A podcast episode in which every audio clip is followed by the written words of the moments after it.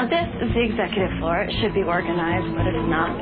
So you'll find account executives and creative executives all mixed in together. Please don't ask me the difference. Great. Hopefully, if you follow my leads, you can avoid some of the mistakes I've made here. Hello, John. Like that one. So how many trains did it take you? Only one, but I got up very early. In a couple of years, with the right moves, you'll be in the city with the rest of us. Of course, if you really make the right moves, you'll be out in the country and you won't be going to work at all. You'll be here just across the aisle from me. We'll both take care of Mr. Draper for the time being. I don't know what your goals are, but don't overdo it with the perfume. Keep a fifth of something in your desk. Mr. Draper drinks rye. Also, invest in some aspirin, band-aids, and a needle and thread. Rye's Canadian, right? You better find out. He may act like he wants a secretary, but most of the time they're looking for something between a mother and a waitress. And the rest of the time, well. Go home, take a paper bag, and cut some eye holes out of it. Put it over your head, get undressed, and look at yourself in the mirror. Really evaluate where your strengths and weaknesses are, and be honest.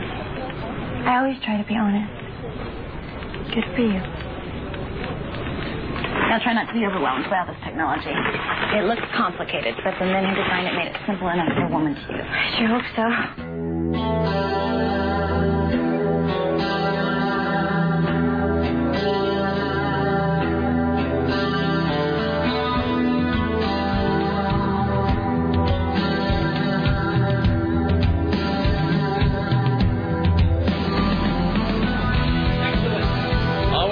Keep a fifth of something in your desk drawer. So you can pour yourself a glass of breakfast before a sweet young thing walks in the front and into your life. Why, hello, it is uh, 8 minutes and 15 seconds after the hour of 11, and this is the month of October in the year of our Lord 2008. Thank you for coming along and making a part of your listening day. We are live from the plushly appointed yet not overly ostentatious studios of AM 970 The Talker. This, my friends, is the Rick Emerson radio program. Thank you for joining us today. Uh, it is 503-733-2970. Want to get on board with your comments, questions, clarifications, kvetches, kvetches, ruminations, ponderings, amusements, recipes, whatever you might have rolling around inside the miraculous machine known as your human brain. It's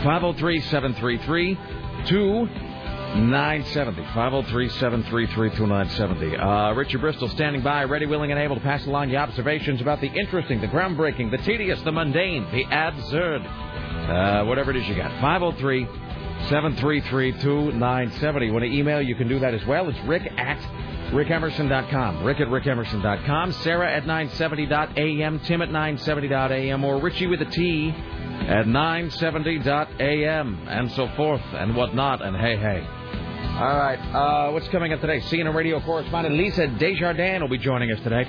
Uh, we will talk about, well, I guess they're calling it a, they're calling it a campaign wrap. I guess that's just an update. I guess campaign wrap is the new political ticker, which is the new black. So we'll talk to CNN radio correspondent Lisa Desjardins about all of that. We are now, how many, 10, 11? How many days away from Tuesday the 4th are we? I don't have a calendar in front of me. Me? No, neither do I, Tim. And it's made tricky by the fact that I can sort of calculate days if we're going from, let's say, the 5th of October to the 15th of October. But then when you're crossing months, then it becomes difficult because then you're back at zero. So how many days, Sarah? 13, 12? 11. 11. Okay. 11 days away from uh, election 08. Don't forget, uh, the Rick Emerson Show's political party is going to be happening Tuesday, November 4th at Grand Central Bowl right there at 8th and Morrison in beautiful southeast Portland, along with our friends at the Willamette Week and the Oregon Bus Project, and made possible by uh, possible by our sponsors, uh, Powell's Books at Cedar Hills Crossing. Taboo Adult Video, we're going to be there Tuesday, November 4th, 7 p.m. And we will be assessing, recapping, broadcasting, explaining, discussing all the election results as they come in all night long, starting at 7, featuring a live broadcast by Tim Riley, news director extraordinaire, who'll be giving live updates throughout the night and broadcasting across the fruited plain on CNN Radio, uh, CNN Radio Network. So, Lisa Desjardins today, Steve Kastenbaum joining us from New York City, CNN Radio correspondent James Roop joining us from Los Angeles, Aaron Geek in the city, Duran will be in the studio later on today. Uh, we will do another exit poll since ballots went out earlier this week. People are already voting, uh, dropping their returns back in the box. We'll have an exit poll. We will find out what the jock itch defense is in a criminal case. We'll talk about the 10 most disappointing Halloween treats and something else.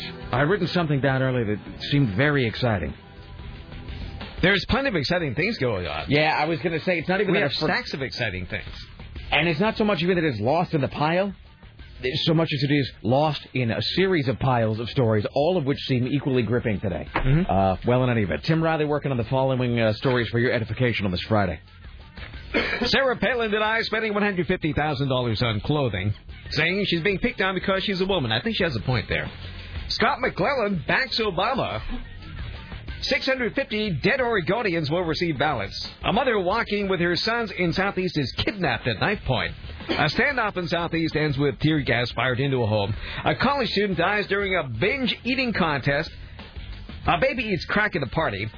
The Pentagon is working to invent packs of robots that'll hunt down uncooperative humans.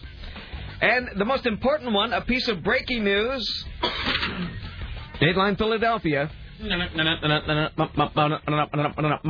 That woman, who's a John McCain campaign worker, who claimed she was mugged and had the backwards bead carved in her face, after being found to have a John McCain bumper sticker on her car, who she also claimed she was uh, taken advantage of, she admits, oh, by the way, she is a native of Texas.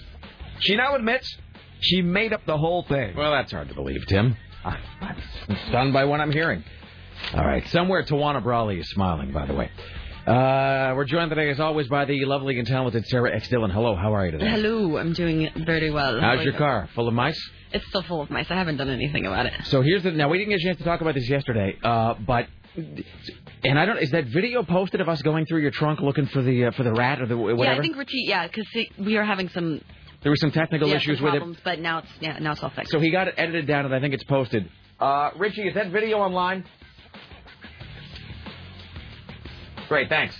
Well, Yeah, uh, will be. okay, great. So it's going to be online. So yesterday, Sarah revealed that you had at least one mouse slash rat living somewhere in your car, or it had been in your car It had because lived there at some point. because it it could have been like set up Blanket that I still have not recovered. They're gone. They're somewhere inside my car. Yeah, and so there was, so we had this whole thing yesterday. We were like out there with the camera, going through the trunk of your car, looking to see, you know, where the rat might have been, if it was still in there, if it had taken it on the lam or whatever. So Richie's going to have that posted. But at the end of yesterday's show, you actually found like a big chunk of cheese, and your deal was you were going to leave the cheese on your back seat last night, and then this morning see if the cheese was still there to determine whether or not the mouse or the the rat or whatever it is was still living inside your automobile. But the Mm. cheese was still there today. It was still there, not even touched, not even. It didn't even move. Now, see, I don't know. See, maybe you're fishing with the wrong bait, though. See, I was talking about that yesterday, and somebody told me that But there was contrary cheese to, my lean cuisine. but there was also like starch, right? Yeah. I see, I don't really know. I'm not a, a rodentologist or whatever, but somebody told me that the, the, the whole thing about mice and rats eating cheese is actually just solely the creation of uh, of cartoon animators. That, that they're not really the partial. They're not partial to cheese, and they will in fact overlook it if there's any other kind of food available. And there wasn't. I didn't have any other food in my car. Now, Sarah, let's not. No, now I've cleaned it.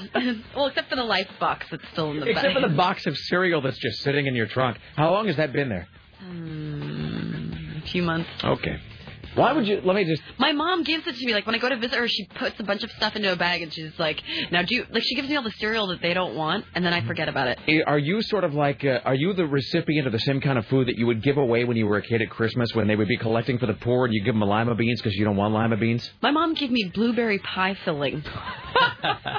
like, I've I have never and will never make In a case of pie. atomic war. so she gives me random things like blueberry pie fillings and like extra large tins of like tuna fish and like a weird noodles, and she gave me some hamburger helper. Don't take this the wrong way. Is your mom crazy? I think she just really like she wants to get rid of the stuff that makes her feel better by thinking she's giving me food. Uh, pie filling. I have a can Does that your I mom will, know who you are? Does she spend any amount of time with you? I don't know what I'm supposed to do with it. It's, so it just sits in my. It's I've had it for like a year. And It then just she gave her some yarn. totally. A big yellow can of blueberry pie filling. Well, Well, okay. if you don't want it, just feed it to your rat. Um, well, that's fantastic. and you can't really throw it away because it's food, and presumably somebody paid for it. Uh, but you also don't, you don't want to like give it, uh, give, give, give, give it the goodwill of the food bank or something. What are the, what are the homeless going to do with pie filling? I mean, I guess they did it if there was nothing else around. But you feel like kind of a jerk giving that to them. Here you go. I Uh, would feel like a jerk giving away my pie filling, so instead I just have it in my cupboard year after year. okay, then. Why don't they have pie baking classes for the homeless?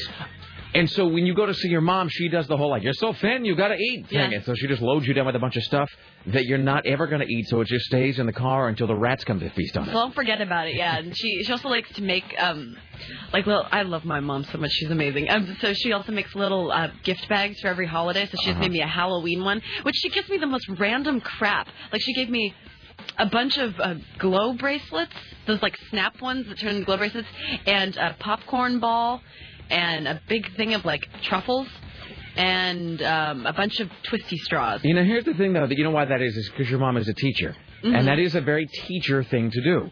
Where, you know, the, the, the kids come to school for Halloween and then yeah, they get, like, I don't think they get popcorn balls anymore. I don't even know if they celebrate Halloween in schools anymore. So it was a prepackaged popcorn ball. Really? Oh, so it was from the store. Wasn't Yeah, it like was a thing. I mean, I'm old enough to remember teachers making stuff at home and then bringing it in, like giving crap that from their kitchen, which was actually good because it's always better than stuff from the store. Do kids even celebrate Halloween, or has that been sort of PC'd out of existence by the? That's too bad. But I, well, I don't really know though. I mean, has it? I don't know. In a public school, do they celebrate Halloween, which is all about ghosts and goblins and spooks and specters? And Maybe Satan? Susan Reynolds knows. Doesn't she have children? That she does, Tim. Does she ever? So that's a good question, actually. I would be curious to know what holidays they now celebrate at public schools, because I realize that I I haven't gone. I left the public school system in 1991, but even then you weren't. You know, high school you weren't really celebrating Halloween. So the last time I would have been in a a grade where they celebrated a holiday like that would have been eighth grade, which would have been 1987. But even then, I can't really. That's not really a benchmark because I was going to a Catholic school where things were a little wacky. So you got your Halloween. Did you not? Were you not able to celebrate Halloween at Catholic school? Well, we did, which is strange when you think about it, because again, it's all about the, the devil and whatnot. But you know, but again, it was also in the you know, it was uh, 20 years ago, so it was a, sort of a different time. But there has been some sort of ruckus over the last few years about these sort of up, uptight, like nutcase parents getting all up in arms about their kids celebrating something that has to do with evil and skeletons and you know, zombies and whatever. So there's Halloween, which you can see people objecting to because it's morbid or it's about the supernatural, and then there's Christmas, which you can sort of see schools not wanting to do because it puts them in because then they you know then they get in trouble with folks who feel like religion ought to be kept out of the school even though you know which is a stupid argument because Christmas is a fundamentally secular holiday at this point anyway. So I don't really know. Well people undoubtedly clarify that for us. But your mom is a teacher and I can totally see her doing that as a teacher where it is stuff that isn't going to cost a lot but is kind of cool and it's also not the kind of stuff that you know you're going to get in trouble for. You're not going to be like giving the kids stuff that's you know that they're going to cause any sort of a any, any sort of a problem with. So like a bendable, twisty Halloween straw is the perfect teacher thing. Yeah, she, but no, I, I got multiple bendy twisty Halloween straws. That is wonderful. Yeah. All right. And then yeah, she always sends me a, a care package on uh, Valentine's Day too. Those are always hilarious. And she and she fills them full of um like Valentine's Day napkins for some reason every year. Have you ever considered the fact that you are, in fact, uh, that you might possibly just be getting stuff that is left over from when your mom teaches class somewhere? Probably. That Your mom goes to school and she gives out a bunch of Halloween cards and napkins and, uh, you know, like boxes of sweet tarts that nobody wants that say things like, be mine on the front. And whatever the kids don't want, she just sticks into a bag and gives to you and your sister. hmm All right. That ha- That's another one, Valentine's Day. Do kids still celebrate Valentine's Day? I think you're allowed to. My friend had a kid, and like you can only uh, bring cards if you bring cards for everybody. Really? hmm But I, I can see that getting into some sexual harassment. I thing. was actually just going to say the P- same thing. PC things are. That's I can see that becoming I can see it becoming an issue of harassment. Can't you also see this? Mm-hmm. Can't you also see some school getting in trouble because some uh, you get some boy gives a Valentine's card to another boy, the second boy gets all up in arms about it, and then there's a whole thing about the t- tolerance in schools and how much is too much, and is this the gay agenda coming to Stoller Middle School or you know whatever the, the school is? I don't know. Well, a parent will undoubtedly call up and clear that up for us. All right. It's 503 733 2970. The uh, beginning of show clip today was from Mad Men. Season finale of Mad Men coming up this Sunday. Now, you have to watch it. Because if I come back, because on Monday, if you haven't watched it yet, then it's going to be all awkward. Then we're going to have Okay, to put the. I'll make sure I, I I watch it. Well, what happened last Sunday was I ran behind watching Cold Case Files, which is usually on right before that, and so it would have upset my routine if I don't do things in order. Well, that's not nearly as important as, as Mad Men, though. Okay. I mean, and I understand. Don't get me wrong. I'm a guy that has to eat the fries first and the main course Mm-hmm. uh, second. In fact, I went to my father's place last night with uh, Jason Crump and Aaron Duran.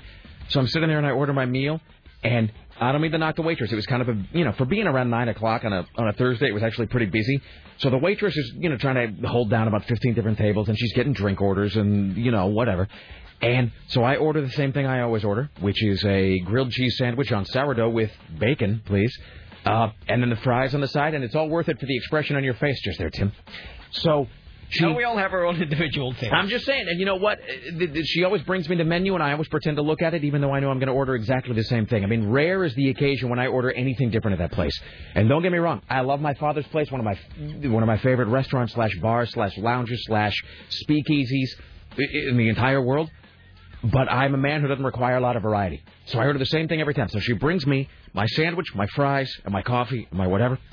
But then she forgets to bring mustard, and then I got to wait for her to bring the mustard back 'cause it's kind of and I can't start my fries until I get the mustard, and of course I can't eat my sandwich until I eat the fries. So it's a whole thing that works backward from condiments. Uh, and I understand that because I'll like dine in only five different establishments. Yeah. And they have to be in order.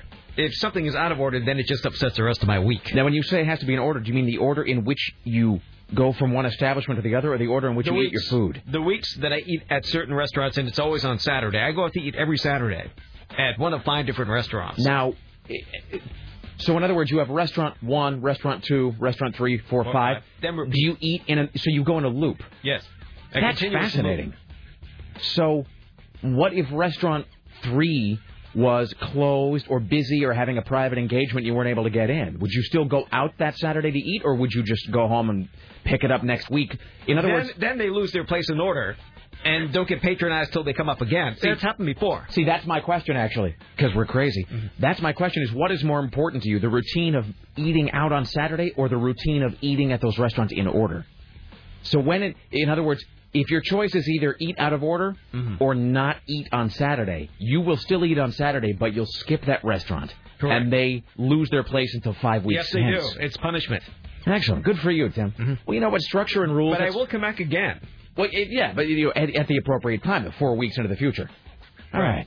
All right. You know, but, you know, such structural sets are what separate us from the animals. And there are some places I only eat at once a year. Like I only eat at Sherry's once a year, and it's always after I come back from a Halloween party. And you eat at P.F. Chang's on your birthday. Yes, but they're also in my regular order. Really? Mhm. If you were to start, let me ask you this: If you were to start from scratch today, in other words, if I were to wipe the slate clean and you were to start back at restaurant number one on this sort of interesting schedule that you do, where is P.F. Chang's in in the list? Where are they? What restaurant number? Uh, let's see, there are there are three. Okay, so you go to restaurant one, restaurant two, P.F. Chang's, restaurant four, restaurant five, then back to the beginning. Correct. Excellent. All right. I love conversations like this because it makes me feel less nutty. All right. So between this and Sarah's car being full of vermin, I mean, it's uh, I feel positively normal today. What was my point? Anyway, blah blah blah, something. I don't even know how I got into the business of me eating a sourdough grilled cheese sandwich with bacon last night. Because Nope. you're at my father's place. I got another. Yeah, but I don't know. I don't know how I got to that. Anyway, it's 503-733-2970. Let's do some phone calls here, uh, and then we will plunge on ahead into the day's amusement. Hi, you're on the Rick Emerson Show. Howdy. Hello? Hello, you're the first call of the day, sir. Please don't suck. Oh, very nice. Well, I wanted to let you know I have six kids from age 4 to 17, Mm-hmm. and they do celebrate all those holidays at the schools, and I have to buy all that crap times 30 times 6 every year. So your kids, so uh, it's a public school? Yes. All right, and so they do celebrate Christmas, Halloween, Valentine's Day. Valentine's Day, Arbor Day, Save the Earth Arbor Day. What do It's they do? ridiculous. What do they do for Arbor Day? We go out and plant trees. Okay, and what was the other holiday you listed? Uh, let's see. There's oh, it's Green Day or Earth Day or whatever that is. That where we celebrate our saving the planet from. Can't you just celebrate Earth Day on Arbor? It doesn't count. If if you go out and plant a tree for something, shouldn't that buy you off for Earth Day? You shouldn't have to do two of those. Well, I would agree, and then multiply it by six. I just run my ass off about seven times a year, making certain everybody's got cards and candy and cookies and muffins and all the crap that makes everybody happy. Now, for Valentine's Day, is, are there any rules about how your kids can give out Valentines or to whom they can give Valentines? Well, the requirement is they bring enough for everybody in their class, except for the girl in high school, and we just lock her down for the day, so she we don't have to do that. We put, we put her in a we put her in a British tower with a moat around it. We do, and when she's 35, and if she still wants to date, and I can't catch her, she can go ahead and do that. Excelente. Thank you, sir. All righty. Wonderful. I'm still back on Sarah having a big thing of pie filling in her cupboard. I'll bring it in for you tomorrow. Fantastic. Because we all want some pie. I'm sure maybe if I stick pie filling in the kitchen, somebody will take it. Off Oh no! If you leave it here, somebody will take it. Somebody put one of those. Somebody took one of those things of uh, of fluffer nut or whatever that the whatever the, that marshmallow crap is. That marshmallow fluff. Um, but I remember going to Catholic school, and of course Catholics are all about helping, you know, the less fortunate, depending on who they are. And so we would have to bring canned goods to school, and I did the same thing that every kid. I would just go through the cupboard when my mom and dad were asleep or when they were gone, and I would just find all the crap I didn't want to eat. Bam, right into a bag, take it to school. Hey, give this to the homeless. What is it? It's 15 cans of beets. so I would just do everything I could to get rid of all the objectionable food in the house that way. Uh, let's see. Hi, you're on the Rick Emerson show. Hello. Hey, Rick, best show ever. How you doing? I am fantastic, sir. Say hello to Tim and Sarah. Hey, Tim. Hey, Sarah. How are you? Hello. Fine, thank you. How are you? How can we help you today? Hey, I, I heard you talk about the Awatuki Sue yesterday Yeah. from the Tom Leykis show, and you said they rearrested her. Well, I listened to most of Leykis, and he didn't say anything about it, so I called and talked to Dino, and he got online and couldn't find anything, so I don't know. Well, somebody sent us the story yesterday. That being said, I mean, I didn't really double check the timestamp, so it's possible it could have been just somebody resending an earlier story. But it it did seem like there was a, a new development in it. So I will uh, I'll look into it again. Like has been uh, it's been a busy week, I think, for everybody who's doing this kind of a show because you know not just the not just the economy, but all of this election stuff, and there's you know there's, you know if you're into the World Series and that kind of thing, that's happening. Right. So I'll I'll uh, I'll look into it. and I'll pass it along to Tom if I can find it. Right on. There's definitely a lot of crap going on, that's for sure. There is indeed, sir. Thank you.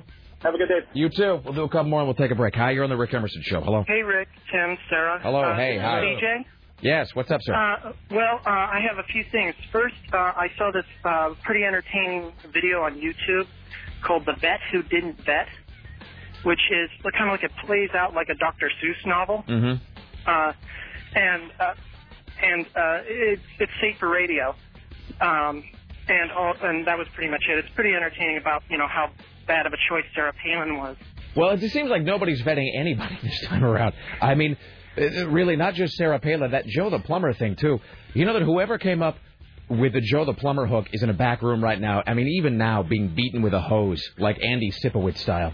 So, yeah, it's, um, I gotta tell you, I'm already in a way, as much as I'm loving this campaign season, because it's just so entertaining and it's just such such theater. I mean, it's just such off the charts, absurdist entertainment. I'm almost looking forward to about I don't know, maybe next March, so I can be reading the books by Jeff Greenfield, you know, that are recapping the entire thing. So, well, we'll look right. we'll look for the video, sir. Uh, second, um, for your political party, Yes, sir. uh, since it happens to be November 5th at midnight, uh, maybe you should play the, uh, you know, right at midnight, you should play the 1812 Overture. Oh yeah, because of the fifth of November thing. Uh, All right, excellent. I'll put it on Uh, the and- I'll put it on the list. uh, and one final thing, um, I re- just read this uh, comic book called Crossed, Yes. which kind of takes a new spin on the whole zombie apocalypse thing, where instead of it being like the living dead, it's like where uh, a large, like most of the people just went crazy and uh, basically lost all inhibitions and um morality, and basically go to town. So it's you know? not is it, so it's not unlike living in St. John's. Oh, I'm sorry, it's too easy. That's just I'm such a cheap joke. I'm sorry. I, I But uh, basically, uh, if you ever do read the first issue, Yes. uh, the the last page will sear your brain. I mean, it's just so depraved. Well, there you go. I like brain searing. All right, thank you, sir. I appreciate the call. All right. I'd like to just observe that Shiny, a slang term for great used in the television series Firefly and the movie Serenity. you know what I'm talking about. All right. It's 503-733-2970. I'm going to read one real quick uh, news blurb here, then we'll break. We'll come back with Lisa Desjardins, I'm Steve Castor, now Tim Riley at the Ministry of Truth. Oh, and we have to give those Against Me tickets away today. Because the show's tomorrow. We got to do that today. Uh, Those are gold too. I'm just going to read this. This is from uh, some listener sent this to me. I think this is originally uh, from ABC News, but I'm not. I'm not. Anyway, it's a whole thing about. I guess there's some people protesting. Cause they're trying to keep strip clubs out of. Uh, where the hell? Where are they? Tualatin. Anyway, but they're, they're talking about some protesters who are trying to keep uh, strip clubs and topless clubs and whatever from opening in Tualatin. And I'm just going to pick up halfway through this article where it says it's all the result of an Oregon Supreme Court liberal ruling on obscenity. Uh, pornographic bookstores and nude dancers are considered protected free speech in Oregon, and God bless us for it, which many state residents defend vigorously. But now, says this news story, Residents of one small city outside Portland are trying to draw a line with an uphill battle to keep one more strip club out of their town. One protester says he's attempting to keep a new Stars Cabaret from opening in Tualatin. He doesn't want it in his town, which he describes as, I'm quoting now, which this anti strip club protester describes as a Leave it to Beaver community. Right. It is. It is, Tim. And All those right. are fine communities in which to live. That's what I'm saying. All right. Let's take a break. Back after this, Lisa Desjardins, Steve Kastenbaum, uh, Tim Riley, the Ministry of Truth, Jim Roop, Aaron Duran, exit polling, and more. Stay there. It's the Rick Emerson Radio.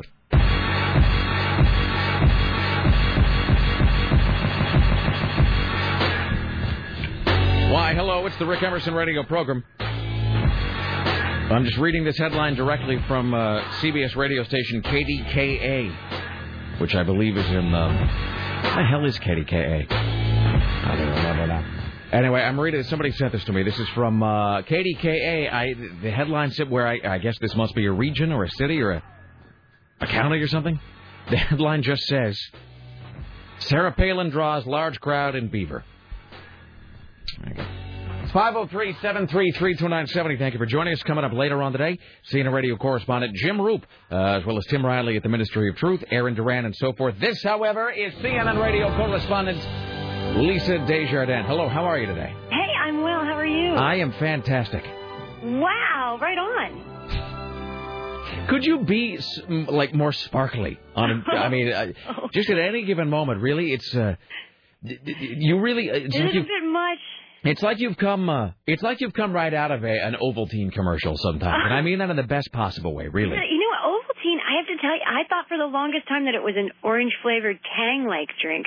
No, no, no. Ovaltine is a chocolatey Yeah, drink. I had no idea. For some reason, I missed the whole Ovaltine train. It wasn't until a Christmas story that I really that I understood. I missed the Ovaltine train. I did miss the Ovaltine. Let me say, by the way, in the history of humanity, no one else has ever used that phrase. You are the first person to ever put that combination of words in that order. Outstanding. Um, also, no one bothers to compete with Tang because really they're the uh, the- you know, in terms of powdered citrus drinks, they're the uh, they're the they're the alpha and the omega. There is no beating Tang. You know. I, I believe it. Okay. Um. Okay. So. Uh, Yeah. Okay. Yeah. Downshifting to the election. Jesus, where do? Oh, and when I downshift, it's not because I'm not looking forward to it, not because I don't enjoy discussing it. It's like, you know what it is? It's like downshifting because you're on some treacherous stretch of black ice, and you're also going up a hill, and also your brakes are out, and somebody has just spilled a whole bunch of oil all over the road, and there's a big bus of school children ahead. Yeah, there's so you just got like 1,500 different things that you got to worry about all at once. So let's talk about this um, this nutcase McCain worker, this campaign worker who I guess now has. I mean, that is happening now. That is right now. Yeah. So How about it? here's here's how the story unfolded. So yesterday around 2:45, right as we were wrapping up our show, Tim Riley, news director, came in and he had the story about, uh, and I don't have the story in front of me, so I'm gonna have to punt on some of the details. This woman was the campaign worker for McCain. Who claimed that she was given like a beat down outside of her ATM, was mugged, and then when the attacker uh, discovered that she was a McCain supporter from the bumper sticker on her car, then I guess uh, violated her in some horrific fashion and carved a big B into her face. So yeah, it's actually, a, as you look at it, it's like a reverse B. well, here's the thing about that. So as Tim said this story yesterday, he and I both immediately it was like a jinx one two three kind of a moment. Uh, Tim and I immediately both said Morton Downey Jr. Because if you remember, Morton Downey Jr., who was in his day a groundbreaking television host, as his career was flagging, he tried to boost his sort of image. He tried to get a little buzz about himself by claiming he was beaten up in an airport bathroom by skinheads. Oh, no, yeah. And the story all fell apart when they discovered if you looked at Morton, and they claimed that they wrote a swastika on his face. But if you looked at the police photos of Morton Downey Jr. with a swastika on his Yeah, face, it was backward, like he'd done it looking into a mirror, which he had. Right. And so as soon as this story came out yesterday, Tim and I both said Morton Downey Jr. That was the last thing I heard about it till I came in this morning. And then literally within the space of about 20 minutes, it went from the attack to skepticism to now the woman just copying to the fact that she made the whole thing up. Yeah, how about that? And, and they, I mean, her story just didn't add up, and it, part of the reason it didn't add up was because they had the tape of her at the ATM machine. and and she clearly was not being mugged, is what they say. And then they said, all right, let's take a lie detector test, and then that's when now they say absolutely not true. But but apparently, what we don't know for sure yet is we don't know was she truly a McCain campaign worker who went from Texas up there to Ohio? You know, it's not clear. I mean, the McCain camp didn't disavow her uh, when the attack happened, but but we just we don't know. We don't know who this woman was or is. it's just I. that would be so great if she had done the B in the mirror. That would just be. Well, because if you look at it, the B it's backward. Right. That's right. It is. I mean, so. Yeah, that's yeah, right. All right. Well, in any event, so Yeah. you know what it is. It's Yeah, not. Be alarming as someone who would do that. I mean, this election is now. I mean, cl- clearly she was. Mo- she has some kind of weird election, either obsession or motivation here to try and make the Obama camp look bad. Also, did you see the story today about? uh I think it's just called Obama Hitler letter. Did you see that? No, no. I gotta figure out where this is. I'm now resigned to the fact that developments in this campaign cycle are coming so quickly that even if I were to clone myself and have Yes. two, two, two actual heads like Zaphod Beeblebrox, I still wouldn't be able to read all of the news that comes out. So no, what is the Obama Hitler letter? Right. This is in Indiana, um, Franklin, Indiana. Apparently, a Republican county clerk uh, uh, took a, put, took a piece of paper that um, it's it didn't mention Obama by name, but I guess it had his picture on it. Um, Mhm. anyway, and it and it said something like. Uh, um, U.S. citizens, or didn't have a picture, but it said U.S. citizens are not just ready to give up their country to this young black Adolf Hitler with a smile. Jesus. And then apparently put this on at least two two coworkers' desks anonymously. One of the coworkers called the police, and there was an internal camera that sh- that showed who it was. And and then apparently the woman responded and said, "I I never intended to offend anyone." Oh no, I can't. I don't understand why anybody would take this personally. I don't. And she said she was just passing along an item that was already circulating. Food for thought, Lisa. That's what that was. Well, did you see this story? This here, here's how mm-hmm. insane this last, especially three months, has been. There was a story. It was it was in Rancho Cucamonga, which sounds like a made up place, but it's in California. There was a story about. I, I wish I had. I wish I had the details in front of me, but it was. So I will leave. I won't try to guess at some of the details that I have in front of me. But, it, essentially, there was a woman who worked for. She was a Republican Party volunteer in California, and she had distributed a flyer that had a mock-up. Basically, it was sort of you know one like what you know they used to have the like Richard Nixon three dollar bills or whatever, and it was a it was an anti-Obama pro McCain flyer that had a you know basically a piece of U.S. currency, but like it was Obama currency. And then I mean I can't even believe in 2008 I am using these words, but it was an Obama piece of currency that this woman had made up, and then on it it, first of all, there was like some some sort of thing on it about how it would would also double as food stamps, and then there was yes, both bad clip art of fried chicken and watermelon on it. Yes, and and they yeah, and they and they were actually saying, well, you know, And she actually said, she goes, well, it never even occurred to me that fried chicken and watermelon would be seen as inflammatory next to a picture of Obama. I was just talking about food, you know, food stamps. And you just want to sort of, and this has nothing, in, this case, this is a very broad statement about everybody, about, about 80% of the people in this country. You just want to grab people sometimes and just give them a good, just give them a good shaking and go, what, what is in your brain? What is inside your skull that makes you this way? Well, I'll say that, I mean, there, and of course there have been John McCain signs that have been ripped down and Sure. all kinds of things happening on that end too. Uh, but I, I will say the winner here today, Hitler. I mean, well, that's right to the Godwin. I mean, that's right to the right, the the Hitler thing. How do I put that to I very? love, I mean, I just, I kind of, I, I love, I'm kind of have a hobby of collecting Hitler anecdotes because it's just amazing how people just throw throw it around. I was actually going to say it's it, this is a tricky phrase, but you understand what I mean uh, when I say that the Hitler thing is actually just funny because it's because it's never used appropriately, right? You know what I mean? Like the Hitler comparison is never used in proportion. Right. It is always about like somebody who wants to like put in three more parking meters downtown, and they go, you know who else liked parking meters? A guy named Adolf Hitler. That's right, Jerry Hitler. I, I feel like today is a very big day for Adolf Hitler because, uh, you know, up until now, I feel like there's almost been, usually you hear some kind of, you kind of get what, you know, usually it's someone who's like a dictator of some sort, Right. of dictator. You know, you kind of see maybe where they're trying to go, but with this, a young black Adolf Hitler. Like I, I feel like now all bets are off. Just bring up Hitler whenever you want, whenever you want to put anyone down. Doesn't need to be a connection. Well, maybe we should do that for the rest of the day on the show. It's right. I feel I feel like he has he has greatly expanded his rhetorical, uh, metaphorical empire today. I, you know, I think isn't there that scene in Office Space? Uh, Sarah, where he has that, Ooh. you know, the Nazis had pieces of flair they made the Jews wear. and you're just sort of like wow. Um, uh, so there's that. And then, uh, now that we're just totally into this weird philosophical comedic navel gazing, here's another interesting thing to ponder. One has to wonder what the actual Hitler would think about this. Yeah, you know what I mean? One really has to wonder what Hitler himself would feel about being used as an analogy to describe uh, a black man who will probably run the most powerful country on earth uh, in a few weeks. I mean, Fantastic. I honestly don't even know how to feel about that. It'd be I mean, like saying, you know, Jesse Owens. Really, he's a he's like a a, a Hitler for the Olympics. You know, like I can't imagine that Hitler. Like I'm sure it would just, it, yeah. this country, fantastic. this country is just. I I said something a few weeks ago. I said that you know this country is starting to go. It is what Art Bell used to call the quickening. That the, the crazier and crazier things are happening faster and faster and with with less and less time between them. And somebody said, well, no, you know, people have always been crazy. It's just that because of the internet, you sort of think that people are going crazier.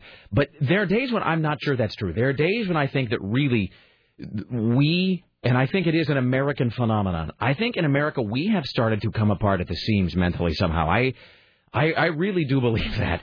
There's uh, there really is something I interviewed a psychologist the other day for something not so it's for my my my TV project that I can't really talk about and I uh Right, right. but I but I had this what I thought was a pretty fascinating discussion with him. I said if America was a a, a mental patient, in other words, if America walked into a shrink's office and laid down on the couch and talked, what would the diagnosis of this country be if it were a patient?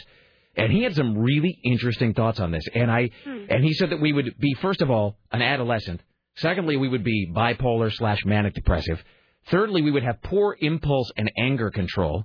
Uh, and fourthly, we would be completely in denial about all of the above three problems. and I really do believe that there's some validity to that. Don't get me wrong. I like it because it provides entertainment for me. But yeah, well, right, right. Jesus.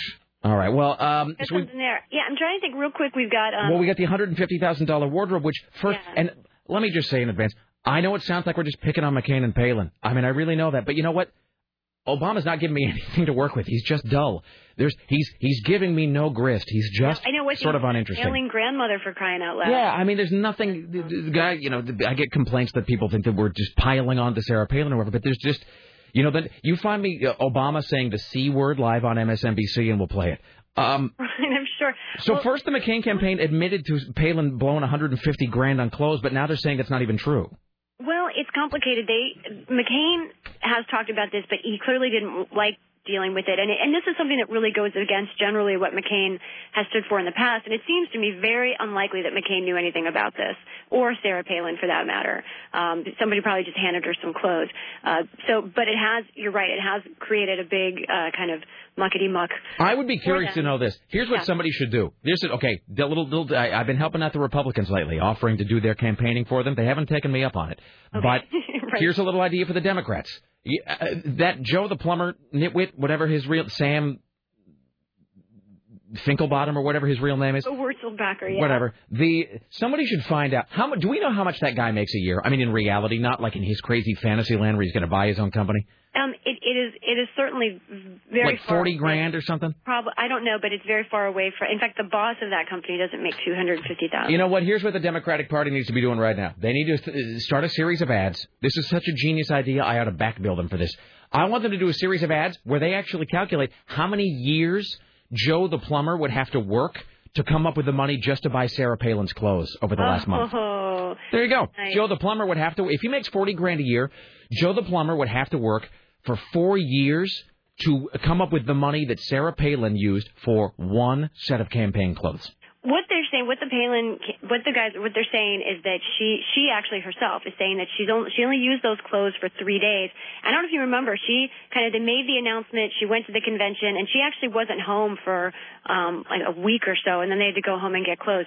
So she's saying she only used those clothes for three days, and that it's all the rest of it's going to go to Wait, charity, which is, still is, is, like. is that supposed to make people feel better that she spent 150 grand on something she used and wore for I- three that's days? what you think. You think, oh, geez, I don't think that helps. It must be nice. Yeah, I mean, she clearly really was not involved in the in the shopping. It just speaks to um Democrats can use this say Republicans are rich. That she's she doesn't need, you know, she's got plenty of money. I'm surprised they didn't have her buy everything at Walmart. That's what I would have done. I mean, literally, I would have. I would have made sure that there was some. for the gap, you know, go to the gap because I think actually Michelle Obama, her folks have been very smart.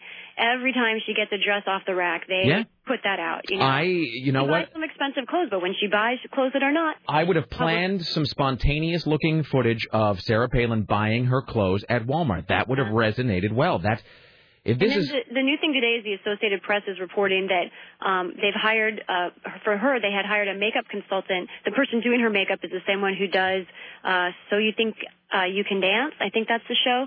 Anyway, they paid this woman twenty two thousand dollars for the first two weeks of October to do makeup Uh. for Sarah Palin. Which I have to say, there's Madeleine Albright probably a little bit harder to do. you just need a you need a makeup gun for that. Right, I would hope you would. And the AP points out this is the AP points out that actually that's twice as much as um, Senator McCain's foreign policy advisor was paid during that. Uh, so yeah. I mean, it's all. Meanwhile, though, now we're getting an Obama story just crossing CNN now, saying that um, Obama is spending on ads. It's a totally different category, I know, but I'm trying to say something about Obama here, and this is the story stands out. He has spent um, more than any um, company in the world on on U.S. ads, except for AT&T and Verizon, well, you know, we got that guy's. There's just money coming in over the transom with that guy. in massive amounts. Of Uh, you know, I, I will say the thing about Sarah Palin's clothing and the, the, the whatever. I don't even really care. I, you know, you know, every, I sort of just take it as read that everybody is. she is the hockey mom. Yeah, everybody, you know, right, right. Everybody is everybody is corrupt and vile. Everybody's in it to get their palm greased. Everybody is in it to, to get to you know to get grafted. That's fine. I'm I'm with that. Hey, look, I, that's what I'm here for. Anybody wants to, uh, you know, is it- you know, uh, you know, Palm? wake up in the well. I guess it's wrong for me to say that. I'm open to be bribed, uh, but. But you know what I mean. Look, you know, you you know, you, go, you whatever your gig is, whatever you do in your life, you're out there trying to tr- trying to trying to get a little, a little piece. That's what everybody does. That's fine. The only thing that offends me is just like the incompetence of this from a campaigning point of view. It just offends my sensibilities that they are bungling this. It's just it's like seeing someone do their work poorly. That's that's what bothers me. Well, I think to some degree, you, I think what you see is the people who run these campaigns, and you see the lives that they are used to running. You know, I don't know how much it truly says deep down about Sarah Palin or John McCain, but to me, it says a lot about the people. No, it's, that's the thing. It's their handlers are doing a bad job. Well, no, that but they're they are used to they they are going to go and they're going to spend money right away at Saks, at Neiman Marcus.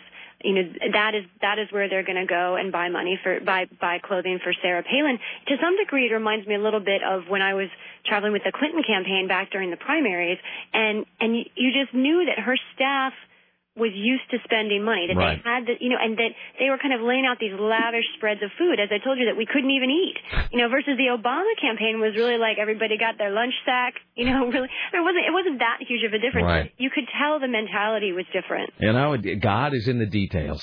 god is in It the really is. Um, and then finally, before we go here, you wow what's that? that was so buddhist Uh, it's what I do. It's all about having layers, Lisa. Uh, and before we go, yeah, so it looks like uh, Scott McClellan, who really is one of the dullest men ever to walk planet Earth. Uh, trying real hard though yeah, he, so he came out and endorsed Obama, which I guess not a big surprise because he Yeah, wrote that big backstabbing book about I, I the. feel uh, like I feel like he's just he's so out in the uh you know he's not even in the upstairs freezer he's like in the downstairs basement freezer for Republicans. Do He's you just he's he's done. He does he does so how, it's not going to hurt him. yeah, I mean, it doesn't, who, who cares at this point? Um, all right, uh, big plans for your weekend. Um, you know, I head off uh, to join up with the Election Express tomorrow. What is the Election Express? Oh, it's a bus that CNN has that travels around. I'll be with Bill Schneider. But tonight we've got poker night. Who is playing at poker night? Poker night. Uh, me, Jason, a bunch of our, bunch of just our, our gang of friends. All right, then. So this isn't like a West Wing thing where it's like all the CNN correspondents doing poker night together. I mean, trying to think there's any.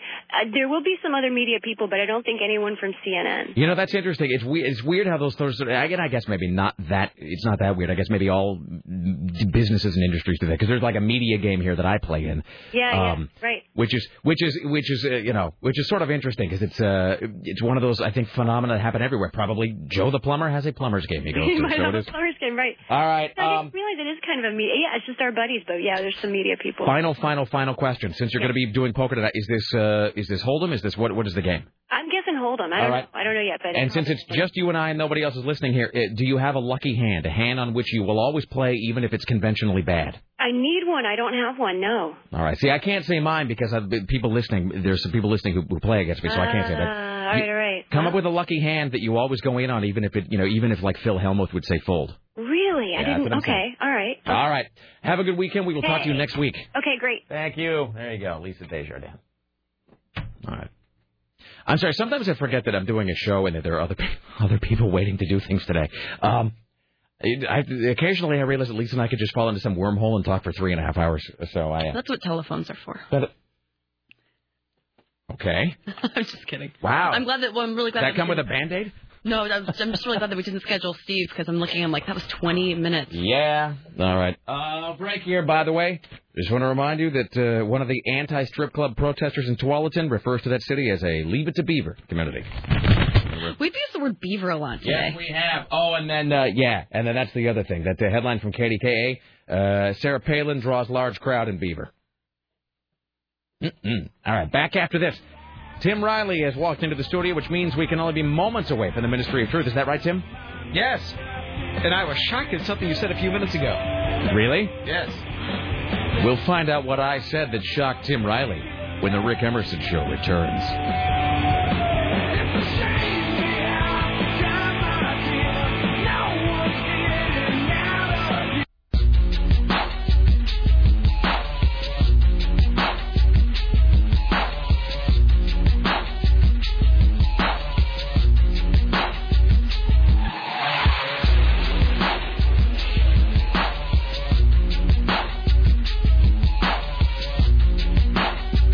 Rick Emerson radio program. It's 503 733 2970. 503 733 2970. Thank you for coming by. Uh, let me wait for this to.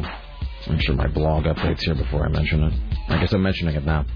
All right, there you go. I've uh, I've posted, by the way, that headline from um, the headline for that video. The headline just says Sarah Palin draws large crowd in Beaver.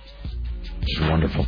You can see if you do, if you don't believe me, you can look at it yourself. Uh, go to rickemerson.com. I have posted that there under the uh, heading "Best Election Ever, Ever." It's 503-733-2970. 503-733-2970. Uh, just a few moments, we'll have Tim Riley at the Ministry of Truth. Later on, Jim Roop, Aaron Duran from GeekInTheCity.com. Uh, another exit poll, 10 most disappointing Halloween treats, and uh, so forth. And, well, let's just, let's do this. Let's, uh, before I talk about this great thing that I have here right in my hands, let's talk uh, to Tim Riley It's Ministry of time for the Rick Emerson Show's new news hour, only on AM 970, The Talker. And now, from the Ministry of Truth, this is Tim Riley.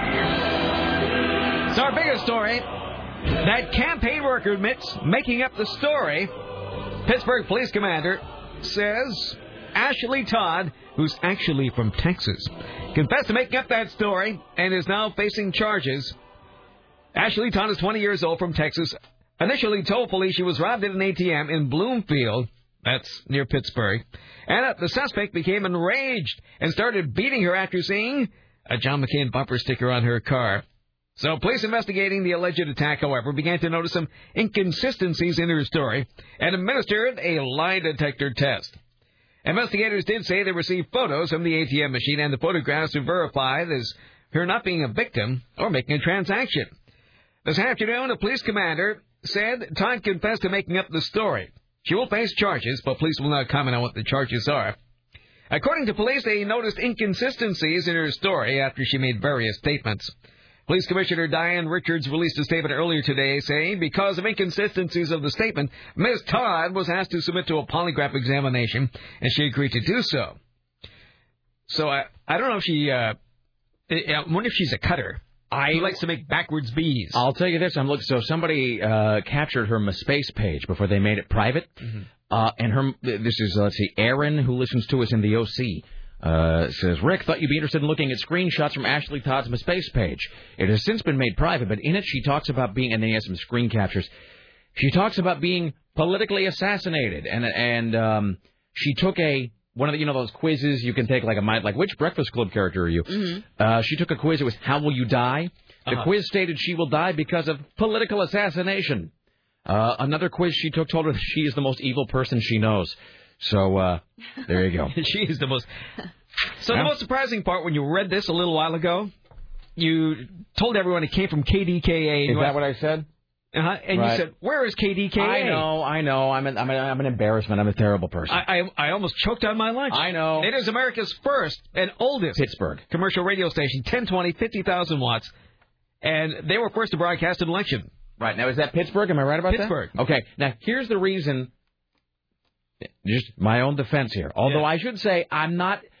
Unlike a lot of a lot of guys who, who work in radio, and I'm not, and I wish I was more like this, but unlike a lot of guys who work in radio, I am not one of those guys that that knows call letters and cities and the histories of call letters backward and forward. I wish I had more of that knowledge, but for some mm-hmm. reason I never seem to retain it.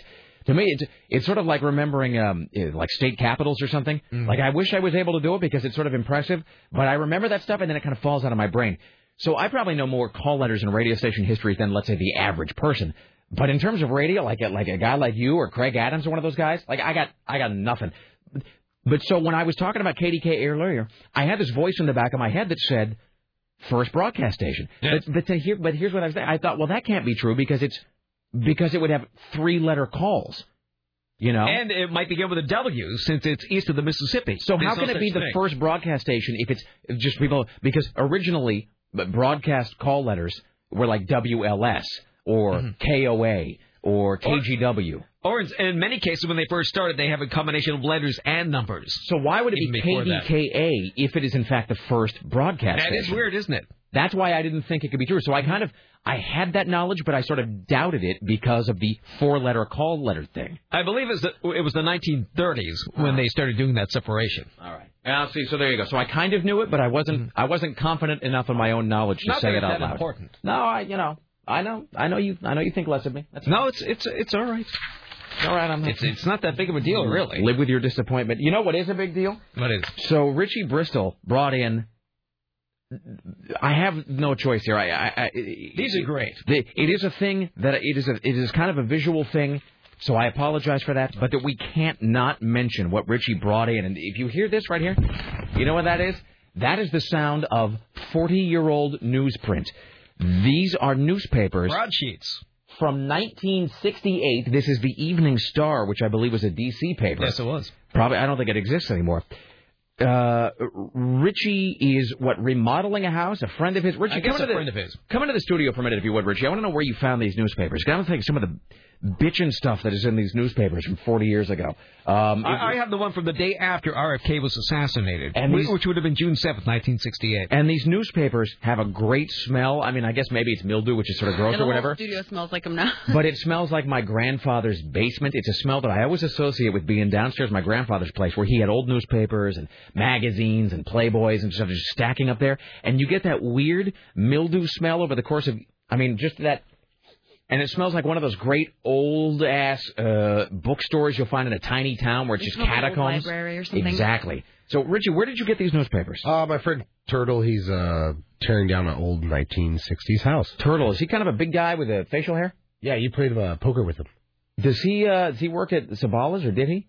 Mount Tabor? Uh-uh. Okay. I know more than two guys. I know at least three guys named Turtle. Yeah. Um. All right. So he's tearing down a house. Uh huh. And he said he found a bunch of stuff. But where were these? Like in the in the basement, or where were these at? Uh, the house was halfway burned down, and it was in the attic, I think. Wow. So I am looking at the entertainment and amusements page of the Evening Star, Washington D.C., Tuesday, June eighteenth, nineteen sixty-eight. I have to say right now, this is one of the coolest things I've ever seen in my life. I am reading now to you the current movie listings from this newspaper. Again, June 18th, 1968, and it's not even called it's not even called entertainment. This section of the paper is actually called amusements. It is the amusements page. This paper published till 1981 when it went bankrupt. Listen to the movies that are currently playing in the Washington D.C. metro area.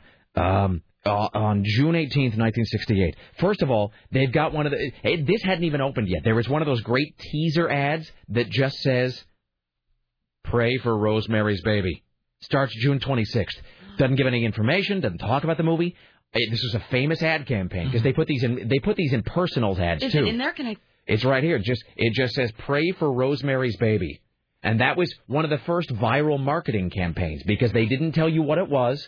And there was a, it- when they first did for Rosemary, which is of course about a baby who was born of the devil. God, that movie's cool and It's messed a up. creepy movie uh, featuring Sharon Tate, and they put classified ads because sometimes, like back then, people would put these ads in the classifieds where they would ask people to pray for a loved one. It would be like pray for Francis, uh, you know, Billings, who is suffering from cancer. You know, please, you know, all prayers appreciated.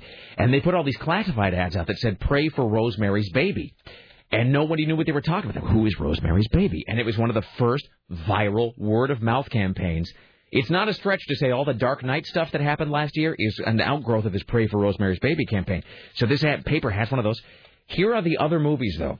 I'll start with the um, the mainstream films. These are the movies currently playing as advertised in this paper I hold in my hand. Alan Arkin as Inspector Clouseau, which means that it's like pre Peter Sellers. Mm-hmm. How about this one? Today, two showings, 2 p.m. and 8:30 p.m. A stunning trip into the future. Stanley Kubrick's 2001: A Space Odyssey.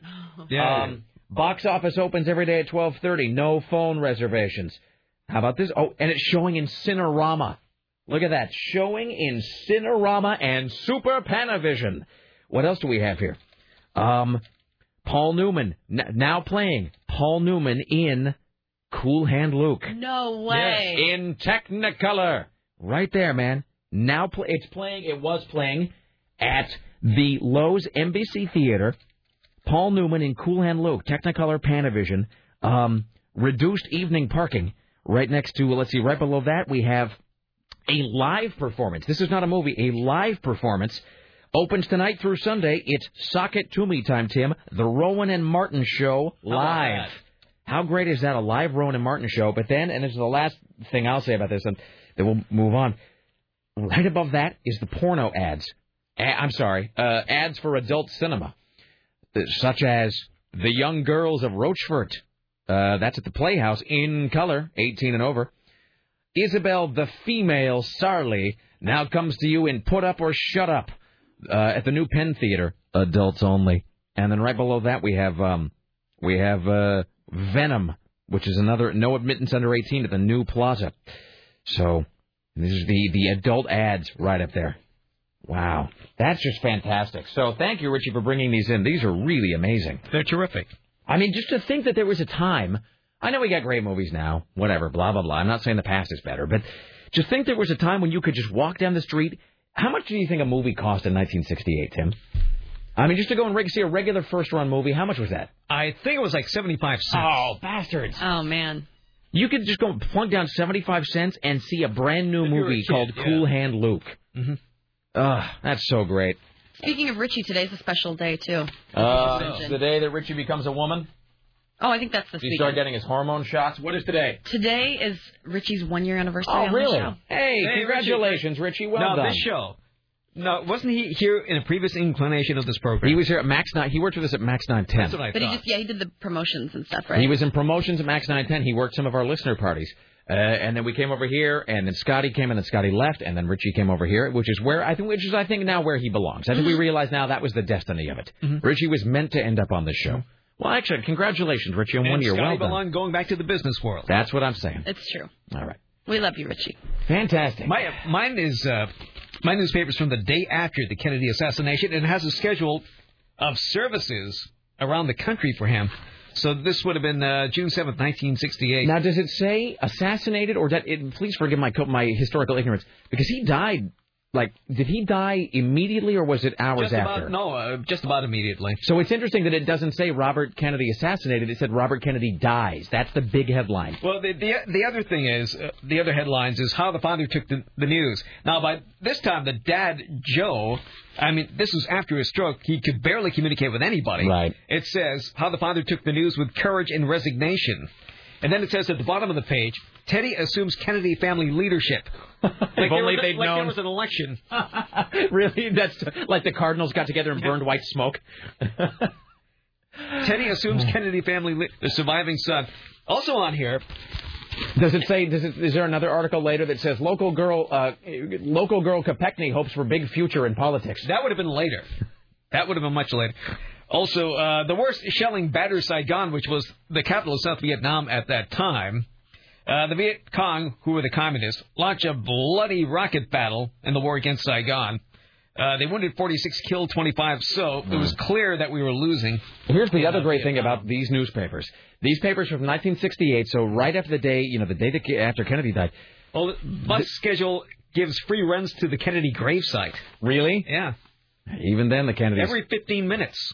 And by the way, check out that bitchin' ad for a Nehru jacket over there with a Great- gold great medallion. Class all its own. That is so cool. These news, you know what's also interesting? Here's the thing I think about sometimes, and this is all just like we're stoned in our dorm room talking about the like. Did you ever think about? But here's the thing I think about. Do you ever go back and you look at newspapers or whatever from a previous time, and it's right before a huge event, often a traumatic event, and you realize you you wonder about the people at that time and how they never they had no idea what was about to come. Um, I remember.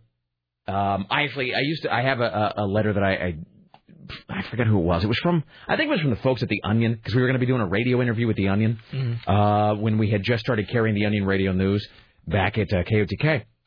And I, I had this letter that I kept actually because I needed their contact information. But the letter was it was September 10th, 2001, and it was and the, the, the letter guy, the, Onion writer, was in New York City, and uh, he did you know he he did survive 9/11. He wasn't killed or anything, but but it was I, I had this letter from him September 10th, 2001, and he worked right near the World Trade Center, and uh, but it was like a hey, we'll hook up tomorrow for that interview. My schedule should be clear all day, and it's weird when you think about that. You know, guy sending you from New York City a letter on September 10th, 2001, saying, "Let's talk tomorrow. My schedule will be clear all day long." And you realize, you know, it just it just makes you. It really is weird. You think about it, they just had no idea. So it's like you see those news. Have you ever seen those newspapers about the day the Titanic launched? No. Go back and you look, dude. You want to be weirded out? Go back and read some of the headlines, newspapers from back in 1911 or one of those 12, where it's you know. uh, Titanic launches, biggest ever steamship sets record, is unsinkable, and you read it and you're just like, man, they, they just did, you know, they had no idea what was about to come down. I mean, they just had no, they couldn't even have conceived.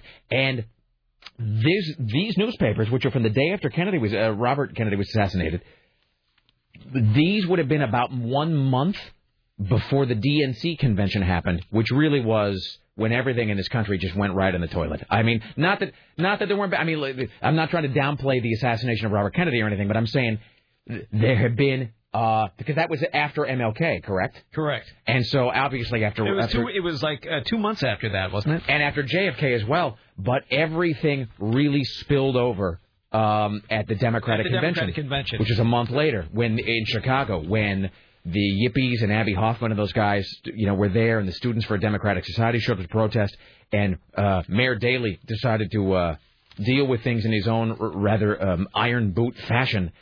And I mean, that's when it all, that is when everything jumped off, as they say. So, wow. Wow, TVs were still expensive back then. One hundred seventy nine dollars for a portable TV on the stand. hundred and seventy nine dollars. That must have been a lot of money. Well, I got to look. I mean, that's one of those things about electronics. It's weird that electronics get cheaper every year Mm-hmm. because I, you know, the TV that I've got now is color, huge. I mean, you know, it's sort of like thirty five inches or something, Mm-hmm. and I mean, it cost me like two thirty maybe, two thirty, two forty. I mean, it wasn't it wasn't a lot.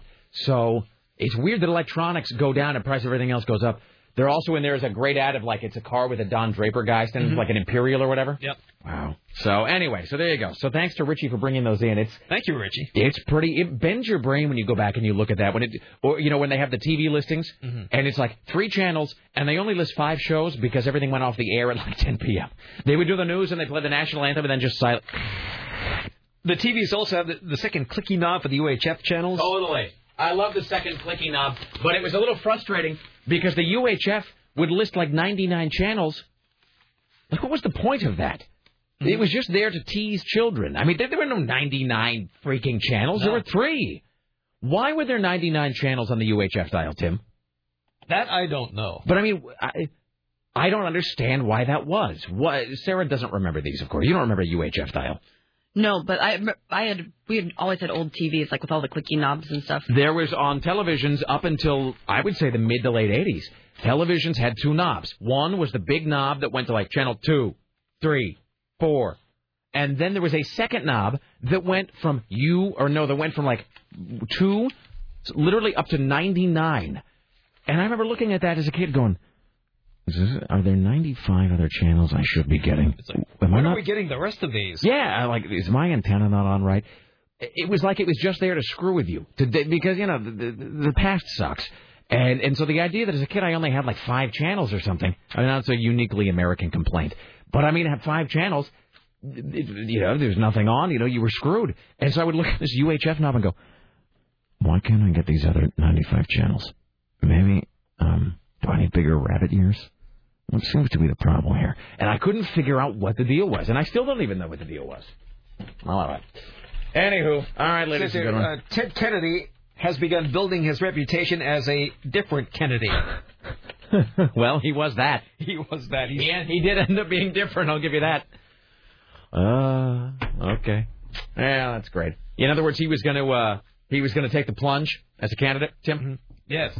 It also says here, others shot in Los Angeles are also improving.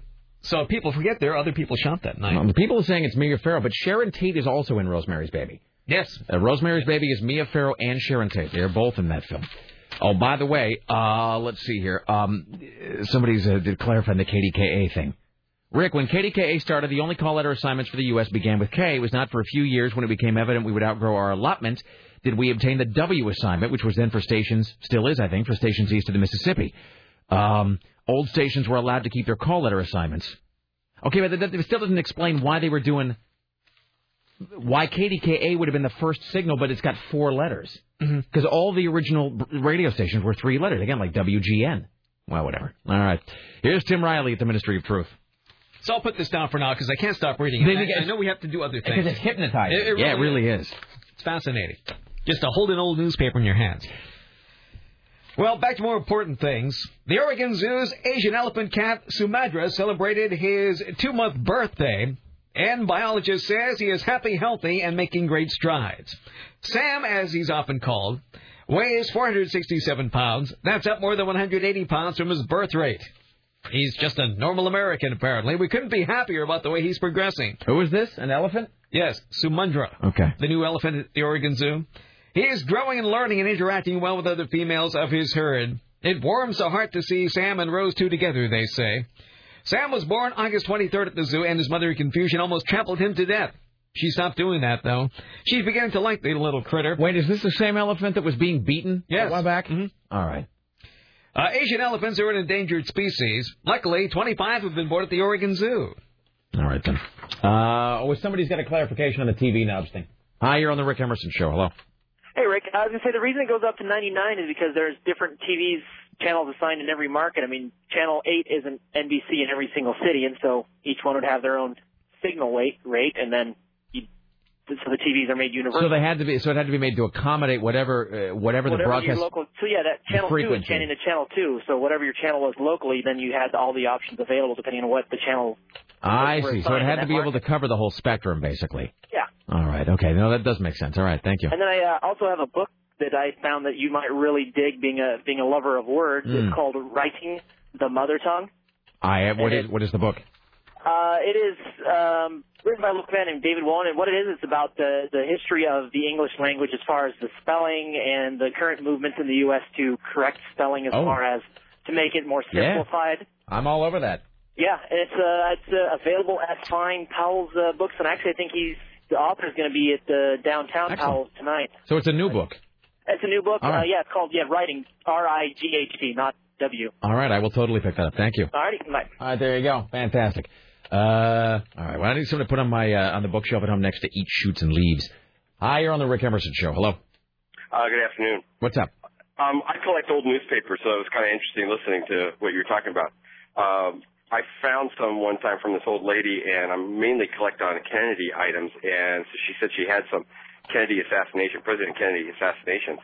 And I'm going through the pile, and I start pulling some out. And after about the fifth one I pulled out, I realized the newspaper actually said President shot. It didn't say he had died yet.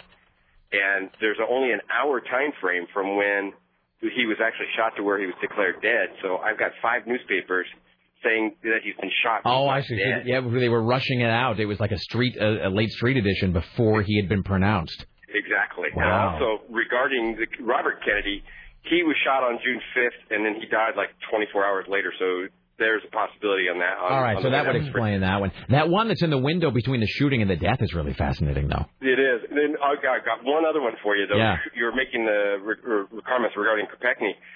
If you ever get uh, a moon landing, uh, June or July of 1969, Uh-huh. and I don't remember if it's the day that it landed, but it's within like a day, maybe two days after that. So you still have all kinds of prominent moon landing stories. That is the day that Ted Kennedy drove uh, into the into the water. Really, I didn't know that. I didn't know it was the So same day.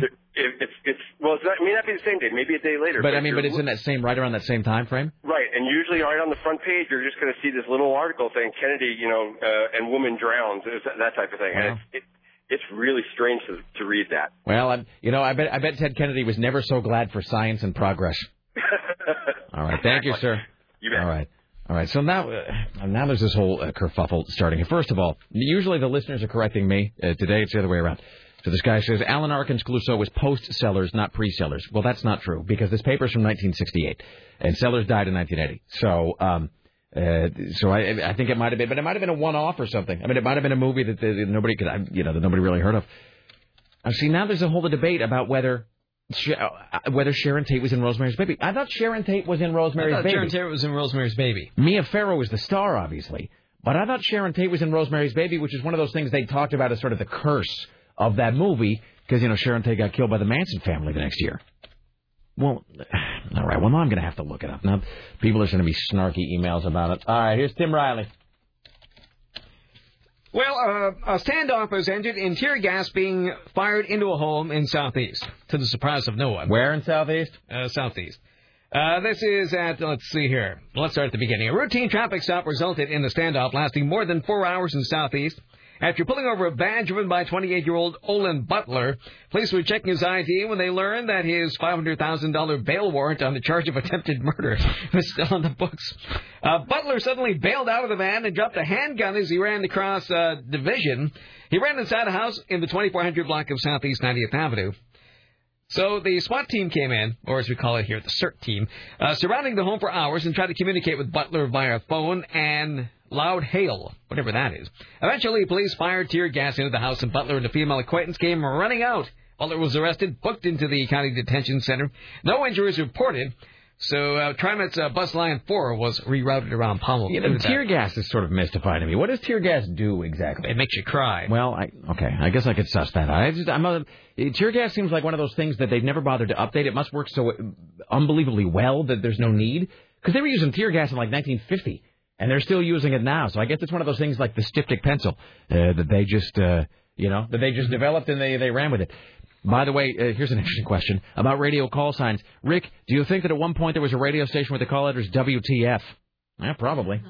All right. Uh, here's Tim Riley. Okay, so uh, Sharon Tate wasn't in Rosemary's Baby. See, but why do we both think that? Because she was in Valley of the Dolls. Well, I know she was in Valley of the Dolls.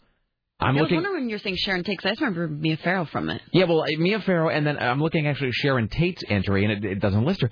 But why did we both think she was in Rosemary's Baby? I always think you're right. Thank you, Tim. I appreciate that. That makes one of us. Uh, well, okay. I, I don't know why I was under that impression. Maybe she was supposed to be in it. No, that wouldn't make any sense either because she died, you know, e- even after the film came out. Ah, it's mystifying. Well, whatever. All right, here's Tim Riley. It's just a weird decade of American history. It is. A mother walking with her two young sons in Southeast was kidnapped at gunpoint, leaving the boys behind. They say Martha Contreras was walking around uh, Southeast Stark with her 11-year-old and 6-year-old when a car pulled up next to them. The guy inside the car forced her to drop her grocery bags and get in, then the car sped off. The boys ran into a house and told the dad there to call 911. While five minutes later, Contreras calls her husband and said she got help from a stranger on Southeast Yamhill and used the phone to call him. This whole thing seems awful fishy. Police responded and found the woman in the front yard of her house being helped by a citizen. She has no injuries, but is clearly shaken up. She describes the kidnapping car as a newer, shiny four-door gray and silver, possibly a Honda Mercedes, with a spoiler on the trunk lid, tinted windows, and a loud exhaust with an Oregon plate similar to SDT227. That's weird, isn't it? Yes, it is. So, uh, oh, a lot of dead people are going to be getting election ballots. Oregon Secretary of State admits that 650 dead people will receive ballots with the upcoming election. The omission follows the release of a study by the Cascade Policy Institute, which compared the state's voter registration list against the National Security Death List. Wow, we should get that. The National Social Security Death List, and found thousands of matches. The state looked at the ballot uh, registry and determined more than 1,000 ballots have been mailed to the dead. Uh, I, I feel like there's zombie jokes I need to be making, but I can't quite figure out how to do it. So how does that even? I, I, I we're not even going to be able to answer it. Why am I even asking? Ask how that happens. Doesn't the state know when you're dead? I mean, you hear about the right hand not knowing what the left hand is doing, but I mean, really, come Well, on. they're awful busy. But I mean, how, isn't it like when you get a, a, a- a death certificate filed? Like the state just goes, you know, ding, and they hit delete, and you go into a pile somewhere. You don't send anything to this guy. All right.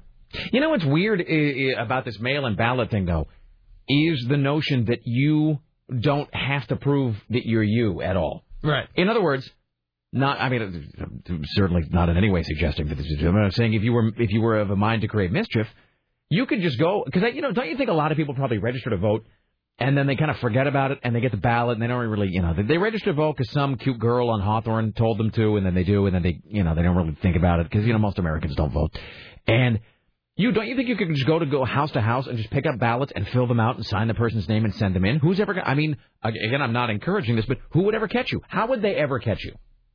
That's how a would good they? question. How would they? Unless you complained that your ballot had never arrived, how would they ever even know that that fraud took place?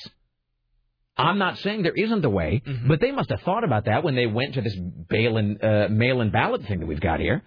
I mean, somebody must have asked that question at some point, like, how do you know somebody's just not going to go door to door and steal other people's ballots, fill them out, and mail them in?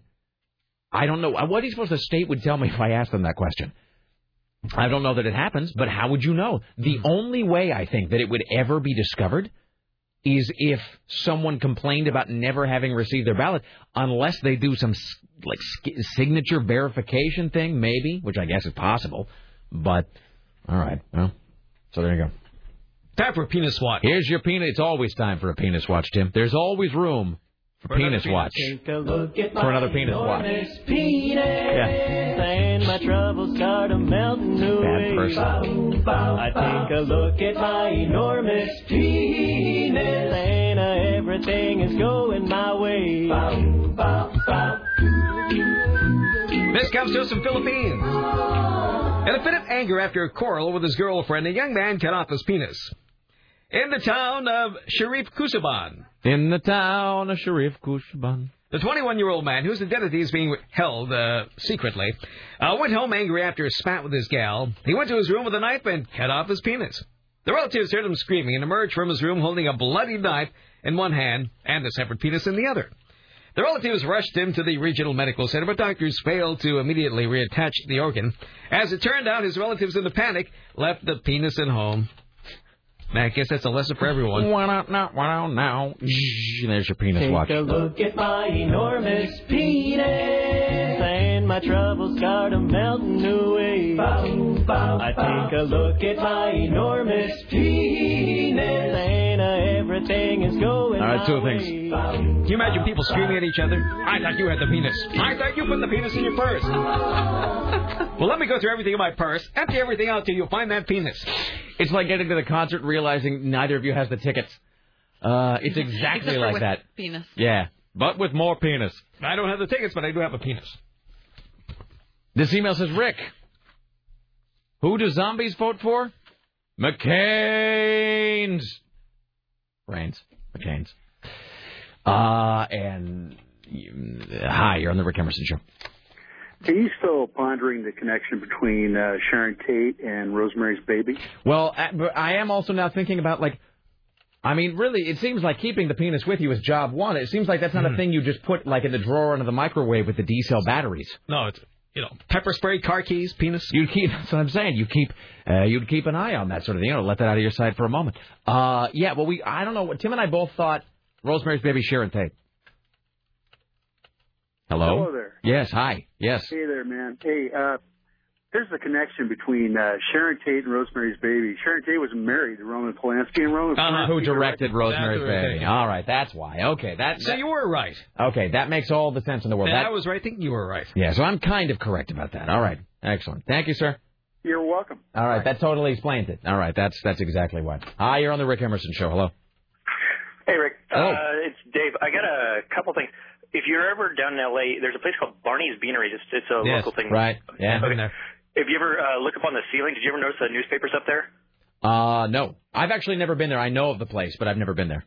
Okay. Uh, if you ever look up, they've got great newspapers from you know throughout from forever. Like you look up and it's Japs attack. I mean, a horrible, un-PC things that you see from way back in the day. It's, It's it's interesting. We were actually talking about the AP style book. Uh, where is is that here? Is that the front of this paper? Yeah. Um, uh, no, I think what you're looking for. there was a front. I think it might be over here, maybe. Right there. Right there. the um the last one in the right hand corner. Um yeah. So this we were reading. Uh, this is from the morning. Does this say morning? What is that? Oh, evening. Uh, it's like got that weird old English font on it. Um, the Evening Star, Washington D.C., Tuesday, June eighteenth, nineteen sixty-eight. So we were reading here, and again, I am reading for the newspaper where it says um, it's talking about I don't know some some some robbery or something, but it says the robbers had fled in, ni- in a 1964 car with Maryland license plates. A lookout was broadcast for. The newspaper says for three Negroes uh, ranging in age from 17 to 24. And so we have how that, mu- and it's capitalized. Uh, Negroes is capitalized, which means that the AP style book must have dictated that it being the AP style book determines what's capitalized and what's spelled how. And like the AP style book, I think says that internet is capitalized, which is why we do that. Um, and so I was saying, well, which is sort of interesting because because Negroes comes from what is the word, what is the Spanish word, Sarah? Or the, the you know it's like Uh, a- negro. It's, which is um, dark or black yeah, or black. whatever. Um, so so that's not capitalized, but then the AP at some point like made this call about it, which is interesting when it's like a whole capitalization call about a word that of course no newspaper would actually use at this point. So it's a weird. It, it really is very strange to go back and, and especially to hold the physical newspapers in your hand. You realize uh, all of the changes, both big and small, that we go through in this country. Well, if you, um, I work in old houses, and if um, I get kind of these weird little finds all the time, especially in houses that have built-in uh, ironing boards. Right. You drop them down. That was the old filler uh, between the board and, and the actual ironing. And you open them up. I found them from the 20s and Oh, that's so you cool. know 1930s. And you can find things like houses on Alameda Ridge, like 1.5 million dollar houses, for sale for you know 3,500 bucks. Wow. It's it's insane. It's the it's one of the coolest things. Oh, and by the way, I've been uh, tear gas, and it's unpleasant. It is it. Does it make a dumb question? Does it make you cry? Yeah. Oh, yeah. You, it actually, what uh, the best way I can say is, you cannot open your eyes, um, almost like literally physically, you cannot open them. Uh-huh. It's uh, and, and breathing is, you know, sucks. It, it's it's insanely good stuff if you want to keep people away from doing anything productive. okay, done and done. All right, thank you, sir. Later. All right. Uh, we'll break here in just one second. I, I, I will say, as a sort of adjunct to this discussion of old newspapers, have you guys ever found, without really looking for it, have you guys ever uh, stumbled across like a time capsule or a message from somebody, like from years earlier? Here's what I'm talking about. no, but I mean, I, we found like Sears Roebuck catalogs and stuff in one of my old houses. See, that stuff is cool. A house that I, that I lived in in Seattle was built in 1912, and it was an old ice cream factory. Mhm. Oh. And we found all these old like um they look like Chinese food containers, but they were for ice cream. We found I worked at a radio station in Washington State, and we were remodeling. Uh, this is back when things called duopolies were all the craze, and we were expanding the radio station to add uh, more radio stations, more you know, doing more with less. And uh, so anyway, so they were remodeling the whole building. And I was there late one night uh, eh, because even then I had no life. And one of the engineers was like pulling down sheetrock or something because he needed to look at some wiring. Pulls down some sheetrock on the radio station and is reaching inside to look for you know wires or cable or something. And he pulls out a piece of sheetrock that was inside the wall, and it was a little handwritten note from the guys who had originally built the building in 19, I don't know, like 45 or something, which was really cool. And it was like it was like a little to whoever finds this, you know, we're the guys who built this building. You know, uh, hope you enjoy. You know, hope we did a good job. Hope it's still standing. You know, ha ha ha. Dave and Phil and John and Jerry, Acme Construction. You know, uh, June fifteenth, nineteen forty six. It was really cool. Um, because you know, if you're me, then you think about like who were those guys? Where were they? Like, what were they doing when they did this? What did they do after? Did they put? Was this the last thing they did? And then did they all go out for a beer? Like, what was their? What was the rest of their night after they put this little time capsule message in the wall? Have you never done anything like that? I I did a time capsule when I was a kid, then I completely forgot I've where. I don't remember. something in every remember. apartment I've I've lived in. Really? See, I never did anything like that. That's yeah, like, pretty cool. Like inside the closets or um yeah and, yeah plus like even because I think I got it when I was younger and like my you know my dad was in the navy so we were moving around a lot so every house Right. we go to we'd always write something. That is so cool. We actually we wrote a little thing on it ourselves, uh, and then when we remodeled the building, we put it back in the wall and sealed it back up. So it's in there somewhere. All right, we got a break. Uh, I'll come back after this. More from Tim Riley. Maybe we'll do some actual news, but maybe not. Let's just do the paper. I just say it all depends on what else we see in this newspaper. All right, back after this. It is the Rick Emerson radio program. We return next.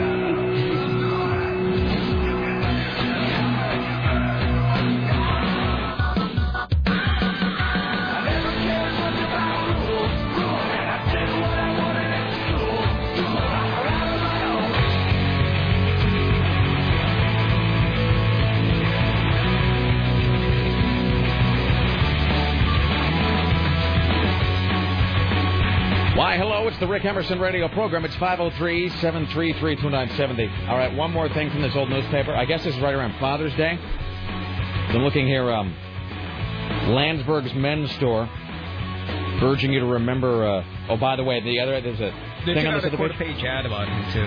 On the on this other one, there's a shorthand classes for girls. Remember, shorthand is a girl's best friend. Um, but right here, let's see, we've got exciting new colognes and fragrances, which make a great gift for dad as well as problem solvers. So we've got here, I swear to you, a, big English leather like cologne set. It's um, a refreshing masculine scent, captured in bath soap, aftershave, and all-purpose lotions. But then right below that, for five dollars and fifty cent, English leather soap on a rope. Actual soap on a rope. There was a time when that didn't exist just as a comedic punchline. It was actual. My dad used to have it. It was actually a product. But then, right, right above this, you could also buy the copy of The Art of Wife Management, a modern marriage manual. Here's something that every dad will want. Again, for three dollars and ninety-five cents, The Art of Wife Management. So there you go. Here's Tim Riley. So Sarah Palin is now calling herself frugal and denies take $150, uh, I'm sorry, $150,000 in designer clothes. Of the $150,000 spent uh, by the Republican National Committee on clothing for the vice presidential candidate, $50,000 worth of clothes was returned immediately after the national convention. $50,000 worth that hasn't been worn, and let's see. Oh, and $50,000 being used by the Palin clan. So basically, what she's saying, it, it all wasn't for her, and she didn't keep a lot of it. Clan. Clan. So 50. Wait. So Everything that could be returned was, she said. After. Another third of the clothing remains unwrapped and packed in the belly of the vice presidential candidate's campaign plane. I don't understand. Okay. Too many things. Too many things. Too many things. Sh- So, did they spend 150 grand at one point? Yes. Fifty thousand so she, so of it. she did buy the clothes. So wait, did The hold on. Republican National Committee. So not only did did, did, did she buy fifty thousand dollars worth of clothing, but then she also pulled that scam of wearing it once and returning it. Yeah. It sounds like that. it sounds like, to me. the tag in. Right. It sounds like to me it said that she wore it once and then returned it to the store. Is that is that am I hearing that correctly? That is correct, yes. Okay. And then the rest of it was some whatever. All right. Well, okay. But Sarah had a really great point. We were talking during the break about this, and I was saying that I did not feel that Sarah Palin was being singled out because you know if, if look if Obama had blown 150 grand on clothes, if he'd gone to uh you know if he'd gone to Brooks Brothers and been like sued me up, here's 150 grand, they would totally have called him on that. Sarah pointed out that it is worse for Sarah Palin though because she does play up the sex angle. She does. She she steers into that skid of like, look at me, look how sexy I am. That's exactly it. If you wear a low cut top, don't get mad at guys complimenting you on your boobs. That's you what know? I'm saying. So does that mean that SNL paid the same amount for the same identical clothes being worn by Tina Fey? No, no. I would imagine SNL probably is a frugal show. I would imagine they reuse that wardrobe over and over again. So yeah, so if you, I mean, if you're going to be selling yourself as some like sex bot, then uh, don't carp when people complain about the amount of money you're spending on your uh, clothing. That would be my guess. All right, here's Tim Riley. What's new in the world of crack babies? A Buffalo, New York mother whose baby boy ate crack cocaine and opiates at a party was spared jail time because the judge was impressed by her effort to turn her life around. Marcia Dixon pled guilty to attempted child endangerment. Dixon uh, brought the baby to a party in June where people were smoking crack. He became ill and went to the hospital after he accidentally ingested the drugs. She was originally charged with endangering the welfare of a child and assault, uh, but she has evidence of remorse, said the judge. What is the evidence of remorse? That she decided to be sterilized? It's uh, That's the uh, only evidence a of great remorse. deal of remorse over the sick baby, and has removed herself from the situation by relocating. Is this what counts for responsible parenting now that you are sorry your baby ate some crack? Mhm. That's all it takes to be to, to, as evidence that you've turned your life around? Well, I'm sorry the baby ate a big fistful of crack. I shouldn't have let him do that. I uh Is that how low the bar has been set now? Yes. Okay. More sexual explicit text messages between Detroit's ex-mayor and his ex-chief of staff have been released just days before Kwame Kilpatrick goes to jail for lying about the affair. Christine Beatty, Kilpatrick's one-time top aide, tried to keep them sealed, but a judge ordered them for public record. Let's see. Out of the series of messages, uh, one goes on for more than an hour as Beatty describes what she would do with Kilpatrick if they were to get together. Don't stop, please, Kilpatrick replies. The court filing also contains a message from an unidentified woman, also from 2003, that says she has goosebumps and can't wait to see him. So uh, they're releasing these today, so we'll have more of them later. A graduate student was about to win a competitive eating contest at a college in central Taiwan. Is this a death? Yes. Is it a Darwin watch? I can't tell. Yes. Just from the, the tease, I can't tell. Yes. All right, here's your Darwin watch for Friday on the Rick Emerson Show. I have a feeling some bad stuff is about to go down. Don't, don't, don't.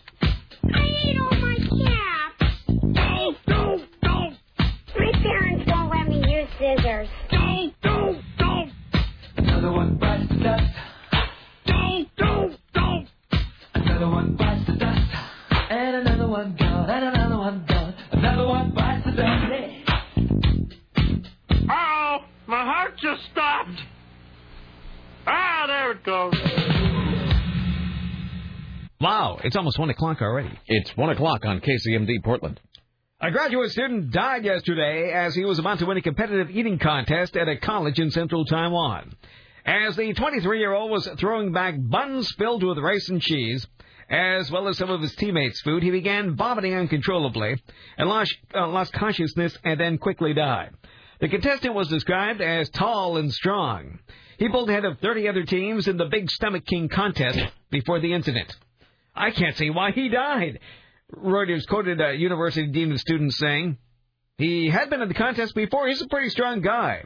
The victim, whose name was Chen, may have died from eating too fast. He would have won sixty dollars had he finished first place. Sixty dollars? Sixty dollars. All right. In the five-year-old binge eating contest. A binge eating. I love the idea that there's a contest in any way involves the word binge. Well, the Taiwan government has canceled all campus-based eating contests for now. I don't believe. Okay. I don't believe you can die from eating too quickly. I don't think that's a real thing. I think that's a. I think that's a little quackery there. I don't think that's an actual cause of death. Uh, let's see. Uh, well, let's get some of these uh, phone calls here. Hi, you're on the Rick Emerson radio program. Hey, I had a couple of things there. Quick. What do you got? Um, you guys were talking about that penis story earlier, where they forgot the penis. Yes. And uh, it reminded me, I just watched the George Carlin the comedy thing where he was doing. I think it's called Just Plain, where he did like a whole bit about losing stuff and like, well, it didn't just get up and walk away. Um, just kind of reminded me of that. He has well, he has that great the, the Carlin line. This is you know I, I miss George Carlin so fiercely. He had such a great he had such a great ability for finding the one logical flaw or the aspect that you'd never really thought about, and then he would raise it and you go, by God, you're right. It, like when he when Carlin had this great thing, he said, lost. How can anything be lost? You know, nothing's gone. If it's not here, it's somewhere else. You know, no, it was missing. He said, nothing can be missing. He said, you may be missing from over here, but by God, you're not missing from over there, which is a great little, like, uh, twitch in the language that he spotted. Yeah. Um, and I think you had a caller like earlier this week talking about the whole signature thing with the voting, where he said after like some 20 years, they said your signature didn't match. Right, right, right. Like, look at it. So they do a significant amount. They finally call you on it. But So they so they do scan the ballots and check your signature. I would be guessing. I don't know that for a fact. Does that mean you have to be a, have a driver's license to vote? Because how else would they uh, know your signature? I think that's typically how you do it. Yeah. So I wonder if you don't have a driver's license. You don't have, but you can, but they can't make you. Do you have to have an ID card to vote, Tim? Would you imagine? No. They can't make you have an ID card to vote. So how, if you don't have an ID card, how would they check your signature against anything? Uh, I don't know that. I was just bringing up the fact that you had the caller earlier the week, kind of answering part of your question. All right. Well, I appreciate the partial answer at least, though. I'd like to know at least. Uh, I'd like to at least start to know stuff. All right. Thank you, one sir. more one more thing about the time capsule thing. My Yeah. dad, when he was remodeling his house, as a responsible homeowner would do, he was drinking at the time. Of course. So uh, him and his buddies actually put two full beer cans in the walls in hopes of For drinkers of the future. Yeah, when it comes to rip it out, and they kind of left a note like that too. So that kind of brought that up. In my That is idea. beautiful. All right. Thank you. All right, thanks. All right. I remember being in my uh, my grandfather's attic one time. My grandfather, who was the amateur pornographer, as we found out, and taxidermist. Um, being in the attic one time because my grandmother did, you know, would just let me walk all over the house, and and when I got old enough that it wasn't scary, I would go in the attic and look at all the weird taxidermy stuff. There'd be like drawers full of fake eyes. And when you're a little boy, that kind of stuff is fascinating. But I remember going to my grandfather's attic, and there were old, empty beer cans in the attic. The kind that you had to open with a church key, they mm-hmm. called it, uh, because there was no pull tab or whatever. And, you know, I mean, it was just pretty fascinating. You know, looking back, I mean, even then, that stuff, those beer cans must have been 35 years old. And I, I love the idea that one day my grandfather was drinking, finished a beer, set it down, maybe to go to dinner, you know, downstairs, and then just never bothered to clean it up. And like 35 years later, I was, you know, I went to the attic and it was still sitting there. I'm just, I'm fascinated by stuff that gets set down and then people forget about it and they find it 50 years later. Here's Tim Riley. Well, even the dead can't escape foreclosure. Five bodies and the cremated remains of 22 people have been removed in the wee hours of the morning today from the House of Burns Memorial Chapel, a funeral home in Michigan. They were delivered to the Oakland County Medical Examiner's office for storage around 5:30 this morning, according to the administrator Robert Gerds. I've been here for 10 years. This is a first for me. Detroit television stations aired video of caskets being removed in daylight, but Gerds said there was no bodies involved here. He said his office was warned that a court-ordered eviction would occur at midnight. At the suburban Detroit funeral home, a woman answered the phone and said, It ain't nothing, baby. Just God doing his work. She declined to give her name. That doesn't answer anything ever. Mr. Gerd said some of the cremated remains are from the 1990s. Mr. Gerd. The county will send the bodies to another funeral home if a family member makes a claim. What if the family member doesn't make a claim? Screw him, he was an ass. Um. All right. So there's. Do you do you all agree with me that there's just too much happening? Too many things. Yes. Too too too much. Uh, here's an interesting thing, Tim. This email says, Rick, have you considered that some Mad Men type wrote the very ads that you're reading in that old paper? Yes. Uh, you know, some Madison Avenue ad man wrote some of those things. And you noted something, Tim, in the clothing ads. There are no photos. It's all drawings. Drawings. They are all pencil or ink drawings of guys with like the uh, Nehru jacket or something. Uh, let's see. Time capsule. Somebody suggested we had to do a show time capsule, like a time capsule from this. Uh, from the. I don't even know where we would put it though. I have no idea where, where any where any such time capsule would even would even go. Um, speaking of uh, GERD, well, I'll wait. Are, do we have uh, any any McCain, Palin, political Obama, Biden news coming up? Oh yes. Because I got. Have you heard this? Heard this interview with this idiot McCain supporter? That uh, and she's an idiot anyway. By the way, let me just point that out. Yes. She's. I mean, her. her what does John Bender say? You're an idiot anyway. But if you say you get along with your parents, you're a liar too. Uh, it's just my constitutionally protected opinion. She just comes off as unbelievably dense, regardless. She, of course, just happens to be a McCain supporter. Um, so I'll play a little bit of that when we get to that news. Here's Tim Riley. Wait, do we have Jim Roop now? I mean, no offense. I'm, we'll Yeah, take Jim 05. Roop. Any any of them. Did I write down 05? Was it 05? No, but that's okay. Um, Let's speak to Jim Roop immediately. No, no, no. Oh, No, we'll I take want to. Mr. Roop's calls now. Mr. Roop is not to be kept waiting. All right, let's welcome now to the Rick Emerson Show from Los Angeles. CNN radio correspondent and living God, Jim Roop. Hello, sir. Hey man, did I throw a monkey wrench into things? Am I early? That's okay. Don't worry about it. There is a, you know, you know, here's the thing. You're not early. It's that uh, we are. Doesn't matter. We're here for four hours. You're late for yesterday. Yeah, I was going to say, I was trying to come up with some clever way to do it. See, We're here all day. Doesn't matter. We're not going anywhere. Um, not that we know of. Uh, couple of things. Well, first of all, I was going to ask you about this uh, this, this JC. First of all, I didn't even know JC Penney still existed. Yes, we have one here. Um, it, so this has got. Where is and the they have JC? And they have hair salons in them, apparently. Where is who gets their hair done at JC Penney? Where is the JC Penney's here, Tim? Beaverton. Really? Yeah. Well, that makes sense, I guess. Um, because I thought they slowly turned into something else. I thought they were being purchased by someone like Macy's brought Meier and Frank or something. No, not them. When I was growing up, there was a thing called the Bon Marché. That was a store uh, in Kennewick, Kennewick, and then J.C. Penney bought the Bon Marché, and then the Bon went away. Uh, but so now they have J.C. Penney. Is there an actual J.C. Penney, like an actual, like how there's a Mrs. Fields cookies, I think there was like Jacques Claude Penney or something? something like Um, that. Yes. Anyway, so uh, Tim, I'm going to fill in. I'm going to read you the story, Tim. You fill in the blank. Attorney blank files suit on behalf of a California woman who claims that J.C. Penney stylist told her we don't do African American hair. Who is the attorney? Johnnie Cochran. No, Johnnie Cochran's dead. Oh, that's right. I keep forgetting he's dead. He's representing. He's representing Satan now. He's uh. Uh, no, attorney blank. Who is a a shrill, unlikable att- attorney, Tim? That will always represent women. Oh, Marcia. Marcia, what's her name? No, you're just oh, you're hung up on OJ. Mar- it's not Marcia Clark. Marcia, not what is Marcia Clark doing today, Jim Roop? I mean, not today, but in general. Where is she? Uh, you know, I went through a Wendy's drive-through the other day, and I'm thinking, hey, you look familiar, lady. Was she uh, obsessing about her hair and uh, yelling at Chris Darden in the back? Hurry up with those fries, you bastard! Have him try on the glove, son of a bitch. Gloria Aldred. Uh, yes, Gloria Allred. Uh, Gloria Allred filed uh, filed suit on behalf of Gloria, a California woman who claims J.C. Penney told her we don't do African American hair. Um, so it's just I, Ah, we now, were, on behalf of J.C. Penney, because I did talk to them, yeah.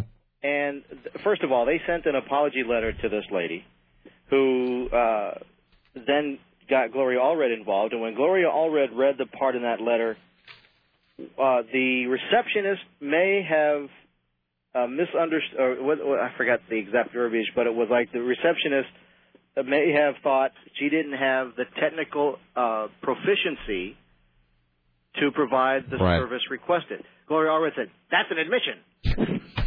I like a Gloria Allred. There's no, there is no first or second gear for her. It is always overdrive. Well, first of all, an apology is an omission. I mean, ad- ad- admission. You, you, you admit. Otherwise, you wouldn't be apologizing if you didn't admit some Right, sort of right. wrong there.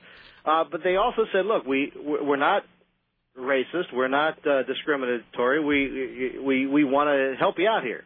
Uh, I don't know what nationality or ethnic background is of this employee who maybe didn't understand or Right. didn't use the proper words. I don't know. This is in Downey, heavily Hispanic area.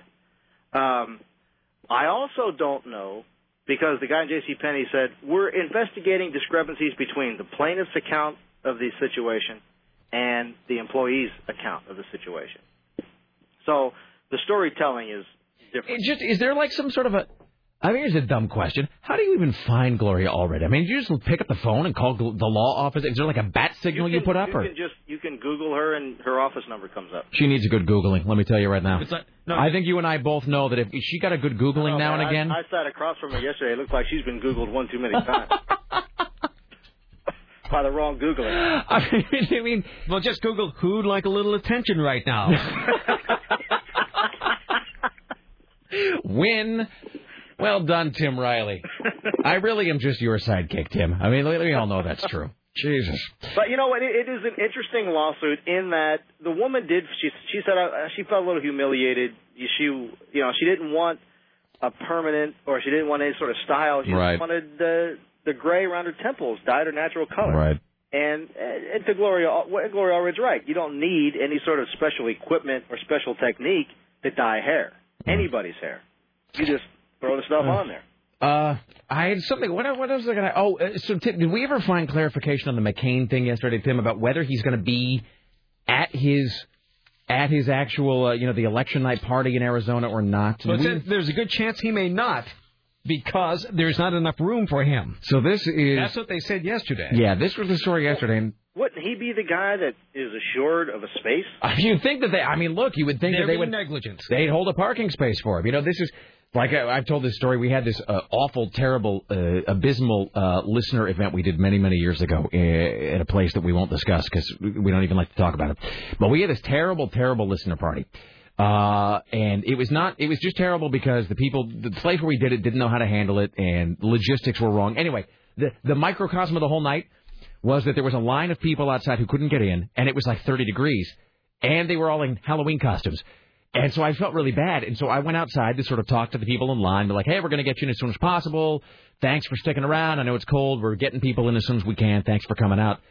And then I go to go back in, and like the the guy at the door won't let me back in.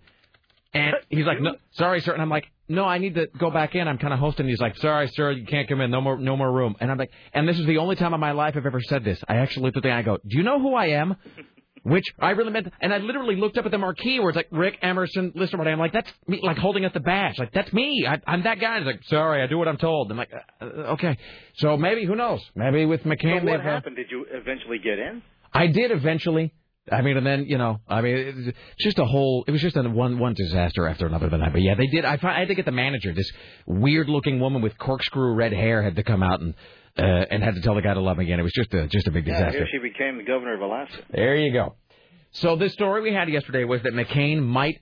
They were saying he might make a brief appearance or perhaps something like via closed circuit television, but that there was a chance that due to space constraints he would not be appearing. So I couldn't find any other story that referenced that, but we are sort of on the trail of it. It was So on Yahoo yesterday. It was on Yahoo News apparently. Yeah, because you're going to be there. So Yeah, I'm All going to be there. Uh, that'd be terrible if that were true. I'm just saying. That saying. means he's conceding now. It, it means he's conceding now, or that someone who makes those decisions realizes that there might be a real, um, you know, there might be there might be a real uh, Muskie crying in front of everybody moment uh, if they let him near a camera. There might be a Richard Nixon going nuts uh, in California gubernatorial, you know, in his concession after that. So Well, there would be nothing wrong with that. That'd be kind of cleansing, I would think, for him if he gave a good cry after the election's over. I mean, Lord knows he probably needs it. I think Obama needs it too. They need a cry and a nap. It would- That's what they both need. we all need a catharsis. And maybe a slap in the head. Yeah. from for, from all of us. All right, you're in demand. I will let you go, sir. Have a good I don't weekend. care about that. Oh well, thank. Well, I appreciate it. Tim, did you then uh, real quick? Tim, did you find? Okay, I also found it at um, sfgate.com. San Francisco. Yeah. So I guess they have the. I guess they have the story. So you might look into that. It says I- here the headline is McCain might skip his own election night party. Because, I, like I told you yesterday, I received an email from his campaign saying that there will be a closed circuit feed of McCain's speech in the overflow press room for those who are not credentialed for the main. You know, dude, I, I received an email from the from the McCain campaign telling me that they were going to win and they were like ten points ahead. So, and hey, enough said. I, I was gonna you just did, uh, you just did, let the buy caveat enter with those. Avia. All right. Uh, okay, I have an update here. Tim has an update. Uh, Republican John McCain is not going to make his election night remarks in the traditional style at a podium standing in front of a sea of campaign workers jammed into a hotel ballroom. But the Republican presidential nominee plans to address another group of supporters and a small group of reporters on the hotel lawn. His remarks will be simultaneously piped electronically to the party inside. So he'll be out on the lawn, not in speaking On- to the whole crowd. Only a small press pool, mostly those who have traveled with the campaign on his campaign plane, plus a few local Arizona reporters and other guests, will be physically present when McCain speaks. What the hell am I going for? I, I was going to say, are you one part of of? those is you, uh, Jim Jim Roop? Are you going to be one of the lucky few? Because otherwise, you'll be inside watching him on television. You could do that at home and be I, drunk. wa- I assumed I was. Well, I, uh, All right, we'll see. Oh, they're charging news organizations $935 per person for a spot in its press filing center, as opposed to a $695 per person at the McCain gathering. So this appears to be a way to uh, this appears to be a way to allay some of that campaign debt. like now, Jesus. All right. Uh, I'm going to have to talk to the old network about that. Well, yeah, you let, let us know because Don't, uh, don't make them force you to pay I'm going to $935. say, you know, to make the trip if you're just going to have to sit there and do something you could I'm do in your paying socks. Nickel, I can tell you that, right? There you go. That's what I'm talking I suppose if you use American Express. I guess suppose. Yeah. And just, or you know, or just say like, don't you know, don't you know who I am? And then you know, and then pound your fist really angrily. Claim that you're Abe Froman, the Sausage King of Chicago. That'll get you a seat. Ah, nice reference. All right. Uh, have a good weekend, sir. We'll talk to you soon. Thank you, Sir. There you go, Jim Roop. All right. here's- Wow, it'll be terrible. I mean, but I mean, what is the point of that?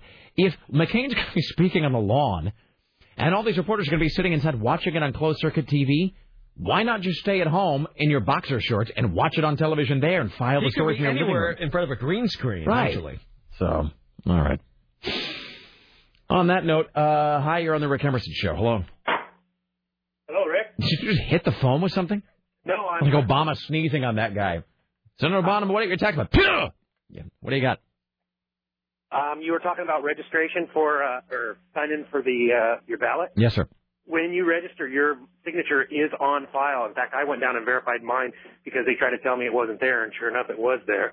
So they have all your signatures on file. Oh, yeah, when you register to vote, you sign. yeah, That's what they compare that's why to. when you sign your envelope, that's the first thing they do is run those through those comparisons. Mm. Make All sure right. registered. All right, that makes sense. All right, thank you, sir. And you were talking about uh, hidden finds. I was working on this house in uh, out in Beaver Creek, and we were tearing out the walls, and there was a, the entire copy of a newspaper from 1945, the uh, called the Elevator, put out by the high school. So I took it down and donated it to the high school. A high school paper from 1945. That's pretty fascinating. It had a bunch of the advertisements, like the Dairy Queen is still there, one of the lumber mills is still there. You know, so it's kind of cool to see the advertisements from Wow. that. These are still in business. Cool. All right, thank you, brother. Hey, see buddy. All right, there you go. All right, fantastic. Here's Tim Riley at the Ministry of Truth. Speaking of which, I got to vote one of these days.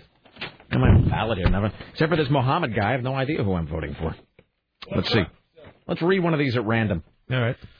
State Measure 65 changes general election nomination processes for major minor party independent candidates for most partisan offices. This is why people don't vote. It's dull and confusing. A yes vote will change general election nomination processes for most partisan offices. All candidates run in single primary. Top two primary candidates compete. Would this remove the the the, the um, so you don't have to vote the straight ticket? Is that the thing? Yeah. This would this make it so you could vote for any so you could mix and match your votes in a primary? Mm-hmm. So you're just saying yes. You're not even listening, are you? Huh? Okay. I'm glad I wasn't asking you anything important. Tim, which which wire do I cut to defuse this bomb? The pink one? Uh huh. All right. A no vote retains the current party primary election system, retains procedures for the nomination of minor political. So I think that this is. It would explain it in your handy book. Uh, do I have that? I think so. Oh, Somewhere. it's right here. I think this is the deal that allows you to vote for anybody in the primary, so you don't have to vote the straight like Republican ticket or whatever. Um, yeah, I don't really know. Okay, well, you know what? It doesn't matter. I'm gonna have I'm gonna have the audience vote on how I fill this out anyway. So, and then there's something about children, which I almost certainly don't care about. All right, uh, here's Tim Riley. Children can never get enough money. Have you noticed that? Every time you give money to children, they're back again. I the They- they children need some more. They manage their funds very poorly, I would say. And by the way, I, I, I mean, the, the, you know, I will say this though. I believe they're one of our proud sponsors and advertisers. The Oregon, or no, uh, the Oregon State Lottery. But I mean, isn't that the lottery money supposed to be going to the school? Isn't that supposed to be paying everything? I thought it was all like, yeah, funding for schools or whatever. Because I think they, then they got some jazz here where they want to jack my property taxes up again. Let's see. Hold on. There's a property tax thing here. Did you see that? There's a little uh, property tax thing in one of these old papers from '68. No. Which is it's about like a, some accountant who will help you with that. Is property taxes too high? And it was like you know, John Smith paid a property tax of five dollars. Uh, let's see. Here we go. City of Portland. Um, sh- this is the question on the ballot. Shall Portland continue supporting childhood, or I'm sorry, child abuse prevention, foster children, early childhood, and after school programs? Uh, this measure may cause property taxes to increase by more than 3%. No, no, no. Why do you hate children, Tim? I hate high property taxes. All right. And I already pay for children. Part of my property taxes go to children already. You know what that is, Tim? Socialism. Uh, we've got here, and there's the other one. Here's Measure 62. A men's constitution allocates 15% of lottery proceeds to public safety fund for crime prevention and prosecution. So where does here's a dumb question. Where does the lottery money go now? Now they say that part of it goes to the schools. Yeah. But like where does the rest of that go? Because the lottery is not a private organization, right? That's a state. That is correct, yes. So where does that money go? I mean I don't know. I'm all right. Well, whatever. All right. Uh, don't forget, we've got uh, two pair of tickets to Against Me and Ted Leo and the Pharmacist. And Richie, Richie, God bless him, has been nagging me for like three days to give these away. We haven't. Now the show's tomorrow, so we got to give those away So we have today. one pair of tickets? We got two pair. Two pair? And the show's tomorrow, so What's we the got to show get them. about? It's a it's a, uh, a rock and roll uh, It's extravaganza. Like, folk, like folk punk rock. Oh, punk rock. Yeah, it's, it's a really interesting. I don't know either. Uh, but the show's tomorrow, so people got to pick those up today before close of business. So we got to get those done. I got to get those given away. How will we be doing that, Sarah? Trivia? Yeah, yeah. I'm looking up questions right now. I just don't. I, I don't know like specifically what to ask because I can ask you know like like discography and whatnot. But I don't know, I'm I- trying to find something nothing. kind of clever. All right. Here's Tim Riley. How about who assumed the Kennedy family leadership in 1968? I saw that. You know. I know, so I won't ruin it. It's Ted Kennedy. You don't win anything, though. Scott McClellan is now telling America. No, Don't forget, Scott McClellan was the guy who lied to us every day during the Iraq War. Yes, he did. and did. then wrote a book saying, well, I I lied. What are you going to do about it? So now he's declaring that uh, he's voting for Barack Obama. From the very beginning, I've said I'm going to support the candidate that has the best chance of changing the way Washington works and getting things done. Uh, I will be voting for Barack Obama. So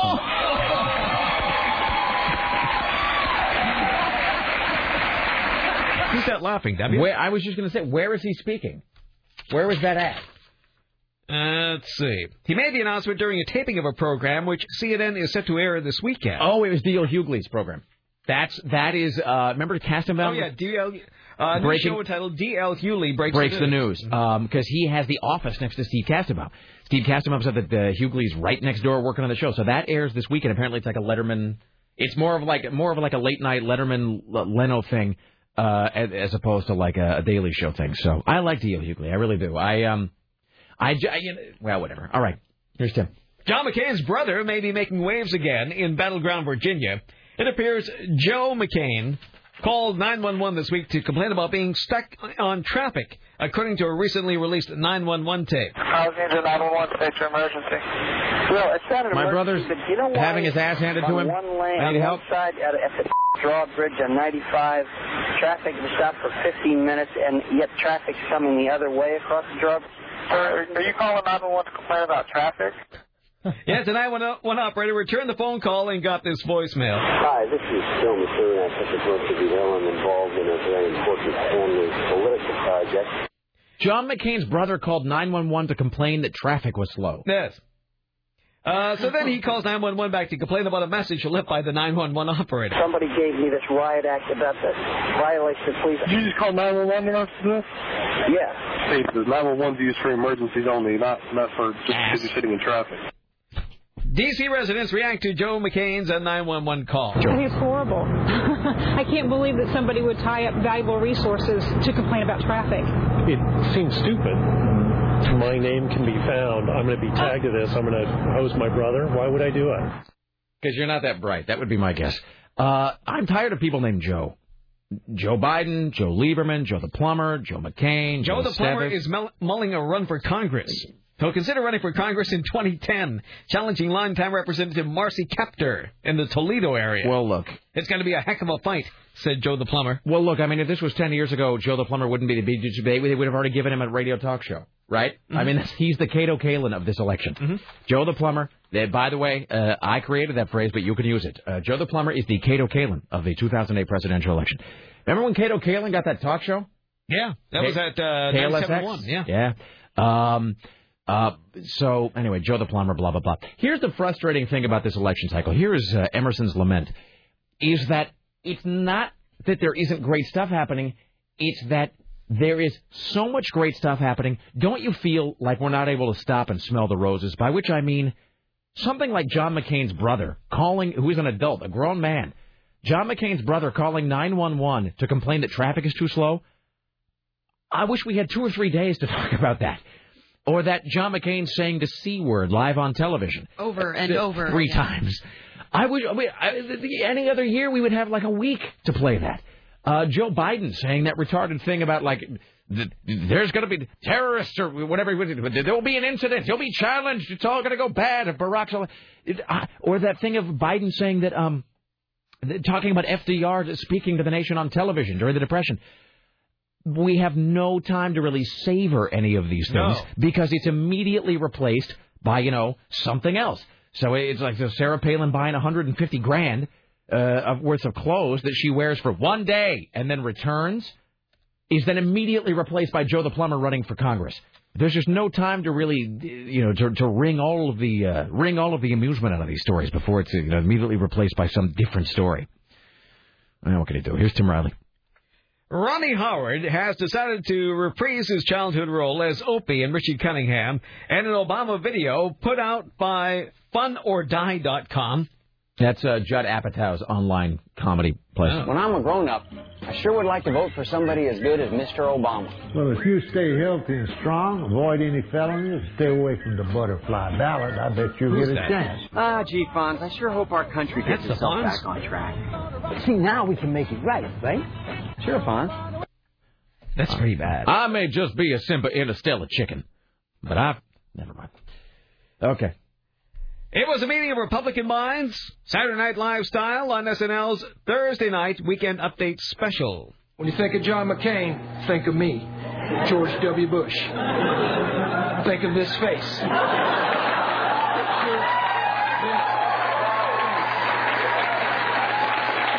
Right here. Vote for John McCain is a vote for George W. Bush. Is that so? That's uh, that is Will Ferrell as George Bush talking about John McCain. All right. Uh, okay, so here's somebody's. Not that I even really care, but somebody's clarifying Measure 65. It is what I thought. He says, simply put, it would abolish. Uh, well, this is this guy saying this, but uh, what it would basically do is um, it, it would allow you to vote for whoever in the primaries, as opposed to you know, because I think now you have to vote like the straight Democrat or Republican or whatever your ticket is. Um, so it's just whoever the top two vote getters in the primaries were would face off head to head in the general election, meaning it could be two Democrats or it could be two Republicans. Uh, and he says, um, uh, he says the majority of uh, voters would send the major, uh, the main party candidates to the top of the primary election, and they would go head to head. Basically, it's another way to shove third party and independents out of the general election. First of all, third party and independent uh, candidates don't need any help. They don't need to be additionally shoved out of the election. Uh, they shove themselves out of the election by being crazy most of the time. That's that's really just the case. So I don't really know that they need any uh, additional assistance in being marginalized. That's something they can handle all on their own lonesome. Anyway, well, I'm all for this. You should be able to, you know what? Whoever gets the top two in the primary, really, and I don't care if it's two guys from the same party. I don't care if it's, I don't care if it's from, I don't care if it's from a guy from the swindling party. Doesn't matter. Uh, I I really just I resent restrictions on who you can vote for in the primary or in, I mean in any way. You should be able to vote for whoever you want. Doesn't matter to me. So seriously, it's either a democracy or it's not. Here's Tim Riley. Because everyone was worried, Janet Jackson is speaking out about her recent illness. In this video, she had some nice words for her fans. I want to thank you for all your messages and all your love and support when I wasn't feeling very well. She sounds so much better. Once again, thank you for the support, and I love you very much. She had migraine-related vertigo. Uh, her show at Madison Square Garden was rescheduled for November 1st. New dates for the other Miss shows are expected to be announced later. Who cares if her show was canceled? Halloween without candy sounds more like a trick without a treat. But more and more parents are looking for ways to switch the sweets for healthy eats this Halloween. Cleveland Clinic dietitian Laura Jeffers says it's not it's not hard to go healthy on Halloween. Healthy treats may include popcorn balls, licorice that are low in fat, but that you know just have some calories, um, gummy treats, chocolate or yogurt covered raisins, Mm. and any sort of dried fruit. Yeah, kids love dried fruit for Halloween. You give your kids dried fruit for Halloween, they're going to come up behind you and shoot you in the back of the head while you're watching TV someday. You mark my words. Throw a fruit cake in a bag. telling you right now, police are going to find your body in 15 different garbage bags spread throughout the county. You give your kids toothbrushes and dried fruit for Halloween. Don't be a don't be a jackass. Oh, candy could be offered as a reward for eating a good healthy meal. You want to make sure you're allowing it, so you're not saying no, you can't have it. Um, so definitely, um, also making sure that you've given them something to eat uh, other than this treat. So if they're hungry, give them a healthy snack, and then allowing the treat, so then they're not wanting more one after another. This woman sounds like a joyless buzzkill. She really does. I mean, really, just uh, everybody just needs to loosen up in this country. That reminds me, by the way, I have this list. Oh, we have to break. Damn, it's 1.30. Oh my god! Already. Jumping Jehoshaphat. We spent most of the most of the show reading a newspaper. That's why I went by That's so the way fast. to attend share, Tim. Jesus. Everybody and everybody's worked in a city where that station existed, and it was the talk station. And today I will be reading from page B7 of the Picayune. If you would like to uh, read along at home, uh, I encourage you to do so. I used to work. Where did Tim go? Oh, he went to get his bike and hikes up. All right. This the title of this little blurb right here is called "Saving Fingernails." Do they need saving? First of all, that newspaper is huge. Look how look how wide that newspaper. huge. Have you seen how big that newspaper is, Tim? Yeah, it's a broadsheet. They all used to be like that. Wow. Till a few Um, years ago. Did but have you did, have you ever worked in like a small market where there was some radio station where a guy would just read books? Uh-huh. I used to work at a, uh, a in in the market with a station, and it was our crosstown alleged competitor. Um, but it was some of the worst. They would literally they would have some guy who would come on and he would just read books. He would just say. I remember tuning, and it wasn't like he was doing some cool thing of reading like one chapter a day or something. So it was like a serial. He would just uh, he would just come on and he would just pick a random chapter out of a random book and read it. I remember one time tuning in, and he was reading a biography of Abraham Lincoln. And he just said, "So, uh, as you uh, may or may not know, I like to read, and right now I've uh, I'm reading this book called um, Steps into Freedom, which is a biography of um, Abraham Lincoln, Lawrence who's, uh, Fillmore. the um, you know, the president during the Civil War. And so today we're just going to read. Um, well, we'll start with chapter um, 17. So um, it says here um, the electoral system and um, in 1864 was much different than the electoral system today. And when Abraham Lincoln, and you're sitting out there listening to it, and it almost became sort of fascinating after a while. Like, how long is this guy going to sit and read a random chapter out of a history book on this commercial radio station? Um, uh, just one more note about that too. I don't even know if the show is still. Does Jordan G. Gordon Liddy even still have a show? Is that show even on the air anymore? Oh, it's probably some, you know, third tier talk show station, probably. Or on, or on satellite or something? Yeah. I mean, I don't like think the Freedom Satellite Network. I mean, I don't think I don't think it was able. I don't think he would, they were able to continue with that show. I don't think it was making any money on regular radio. I think they had like satellite radio has sort of become satellite radio has become sort of the public access of the radio world. It's like if you can't make any money with your radio program, It's a dumping ground for garbage. exactly. Put it on satellite where they don't expect to ever make any money anyway. Don't miss my show on channel 168C. Write Sun- it down. Sundays between 4:30 a.m. and 5:02 a.m. Um, but G. Gordon Liddy used to have this whole hour where he would just read newspaper articles, and it was G. Gordon Liddy's hour of news and comment and review, and he, and he would you know he'd, we start as is our wont with the Washington Times, and he would just sit and he would read newspaper articles for an hour, and you would sit there and become strangely transfixed by it. Like it was almost putting you into some sort of a low grade hypnotic state. It was, in a weird way, like having a really shrill nasal version of one of those little waterfalls in your bedroom that makes a little trickling sound. All right. Let's take a break. We come back after this. Um, we will talk about 10 most disappointing treats for Halloween. And we will give away a pair of tickets to see Against Me and Ted Leo and the Pharmacist uh, tomorrow night. Stay there. The Rick Emerson Show continues with Tim Riley next.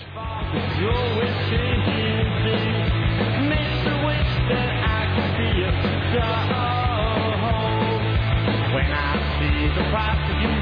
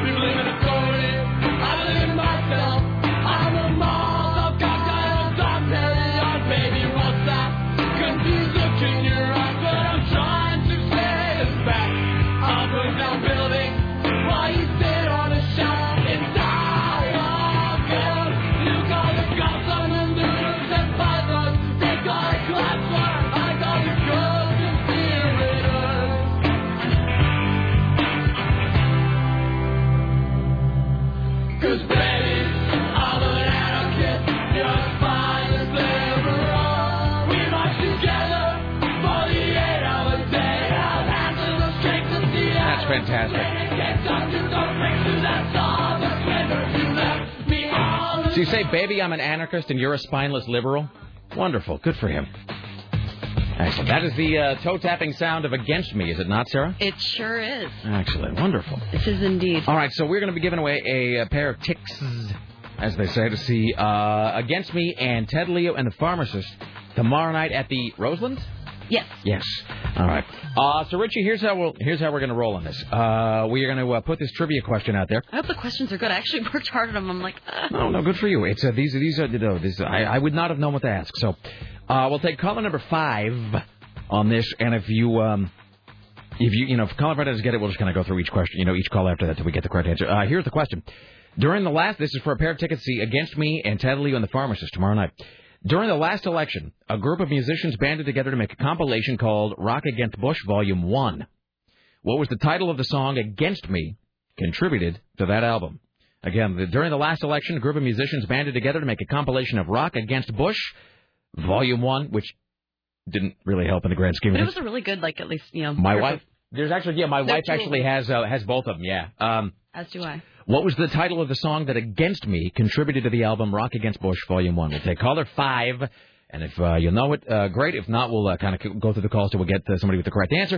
Uh, if you're correct, you'll get a pair of tickets to see uh, Against Me and Ted Leo and the Pharmacist tomorrow night, Saturday night. At And what sucks is I want to play. I want to play this song that they did contribute, but you know, Against Me is just so rife with profanity. Full of I can't, profanity. I can't play. That's why I had to pop that one down because I Right. can't believe we got through like a minute without having any profanity. I, uh, you and I were talking about that band Off with Their Heads, Mhm. uh, who are great, who I'd never heard of until the other day.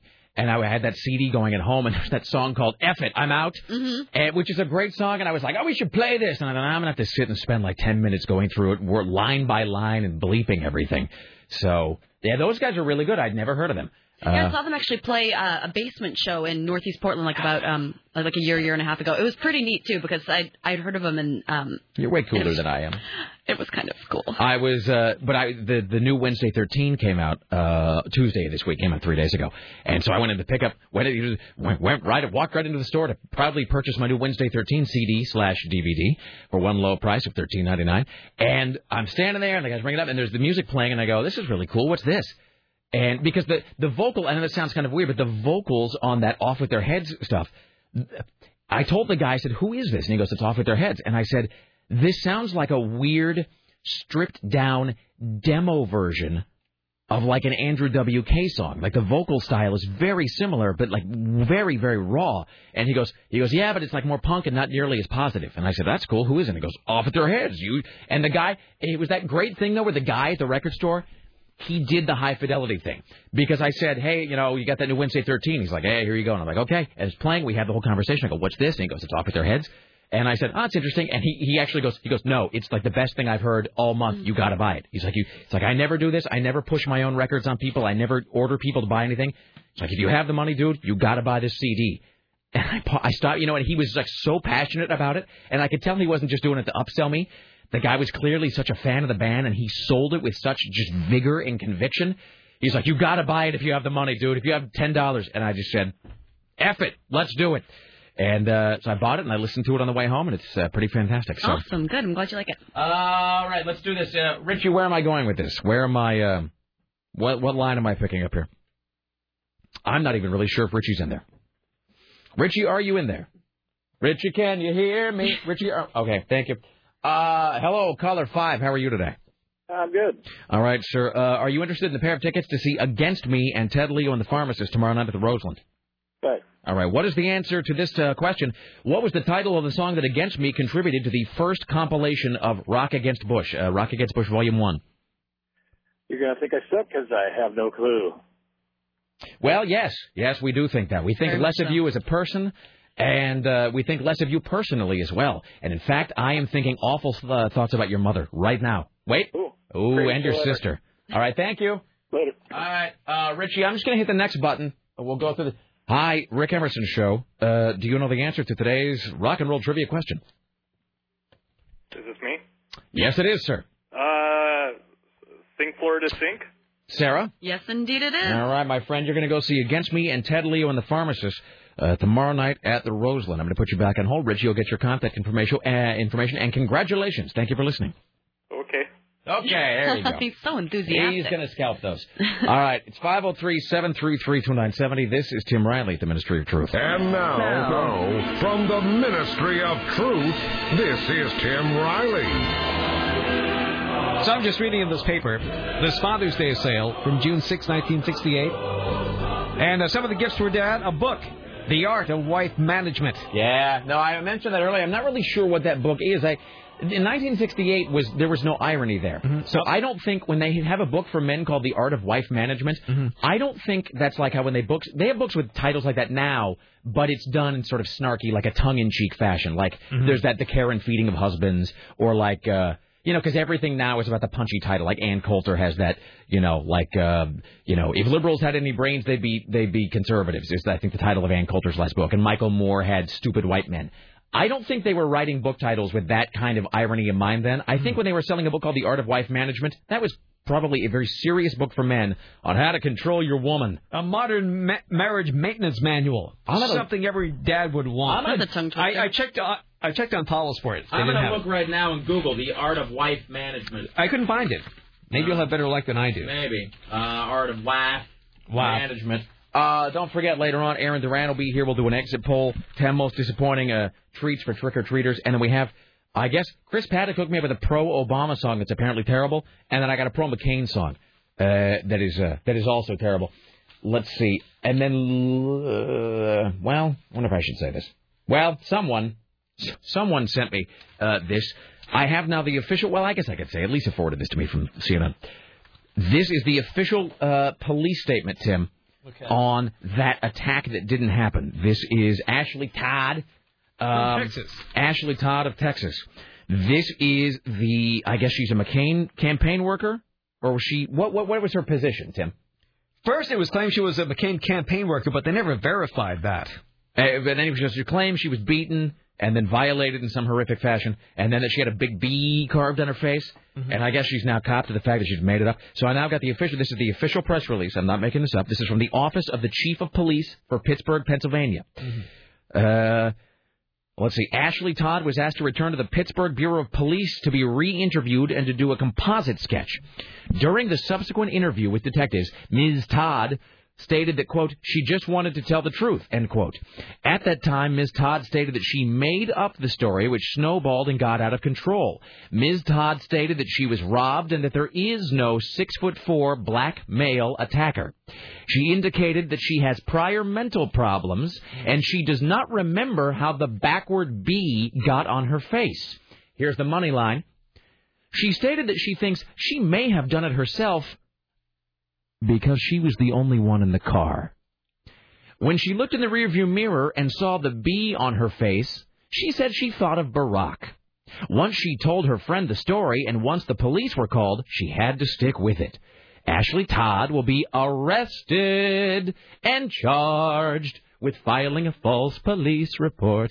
Uh, so there you go. Have you seen this genius thing on YouTube's where um she's giving advice on how to make your own proper voter registration um sign? Is this real? Is this her? real. It's her. No, it's just it's her, and she's holding up the camera. And the best part is you can see her recording herself. She doesn't. It's no profanity or anything. Right. It's her with a bunch of markers and cardboard, like construction paper, talking about how to make clean campaign signs, and she sounds insane. Crazy cat lady. You must, you must email that to me so I may post it. I will indeed. Yeah, she looks nuts. I'm looking at that And right she's now. like, she's like, and you can get your own Crayola markers, and here's my little tape guy right here, and talking about how easy her tape is to use. I am guessing that she has uh, like an online chat avatar that she spent a lot of time customizing. And that her online chat avatar is really, really skinny and has pink earrings and uh, where is wearing something dazzling. Mhm. That'd be my guess. So just uh, just to recap here. So this nutcase woman with a history of mental problems who made up this thing about um, you know uh, the ubiquitous unidentified black male. That's a little Susan Smith right there. Um, said she indicated she has prior mental problems. She thinks she may have done it herself because she was the only one in the car. Ashley Todd will be arrested and charged with filing a false police report. All right, there you go. So Officer Diane Richard with the Pittsburgh Police Department said they noticed inconsistencies in her story. At one point, she indicated that she gave him $60 out of her pocket, and in subsequent interviews with our investigators, she she never mentioned giving him the money or stepping away from him. She indicated he took the money from her pocket after he accosted her. Assistant Police Chief Maurita Bryant said that quick work by her department could have prevented the case from turning ugly in a hurry. It could have really blown up into something, uh, a national incident, and, and I'm glad that we quickly um, resolved the case and, came, and found the truth. Well, I got to tell you, first of all, the McCain campaign should be just speaking strategy wise, the McCain campaign should be really, really glad. Yes. Of, for that phenomenon we were just talking about 15 minutes ago, where there's no time to focus on one story for more than a day because it's always replaced by some fresh insanity. Again, like we can't really talk too much about Sarah Palin's clothing because now it's been announced that Joe the plumber is running for Congress. You know, because why not? So, I mean, look, if Ralph Nader can run for president, Joe the plumber can run for Congress. If Bob if Bob Barr can keep running for things, so can Joe the plumber. But so now this story will probably kicked off the front page almost immediately because there's going to be something else. Uh, here we go. The, the Art of Wife Management by Compton Perry, who wrote under the pseudonym Tim of J.J. Gatewood, male prostitute. But it doesn't. I, I guess I can buy it, insanely enough, but I can't. I was hoping it would be open source or something at this point so I could read it online. Apparently not. Well, in any event, so uh, there you go. Buy four snow tires, get a copy of the book free. That's why they used to do it. Really? Do you know in that old newspaper we've been reading all day from 1968 that there? uh, Look at how prices are weird because it's like four dollars and seventy two cents. Like that was before everything was and ninety nine cents. Then they have a bug keeper and a magnifying glass. A bug keep for the small fry Mhm, to collect insects with. Yeah. Uh, we've got a double edition of "It's the Worst Song You've Ever Heard." Which one do we want to hear first? The pro Obama song or the pro McCain song? Pro Pro McCain. We like John McCain. All right, hold on a second. Let me uh, let me get both of these queued up. Actually, no, that's not it. Hold on. Uh, let's see. Hey, Richie, just F FYI, I'm looking here and I don't see the um. Uh, I don't see the the pro Obama song, Richie. I'm in the RES folder and I don't see what what subfolder I'm supposed to be looking in here. So if you if you if you can look into that, that'd be um, that'd be fantastic. Oh, it's just in the straight folder. All right, okay. Uh, so we have two of these now. Um, the first one, here we go, Obama. All right, this one is by who is the guy that created this?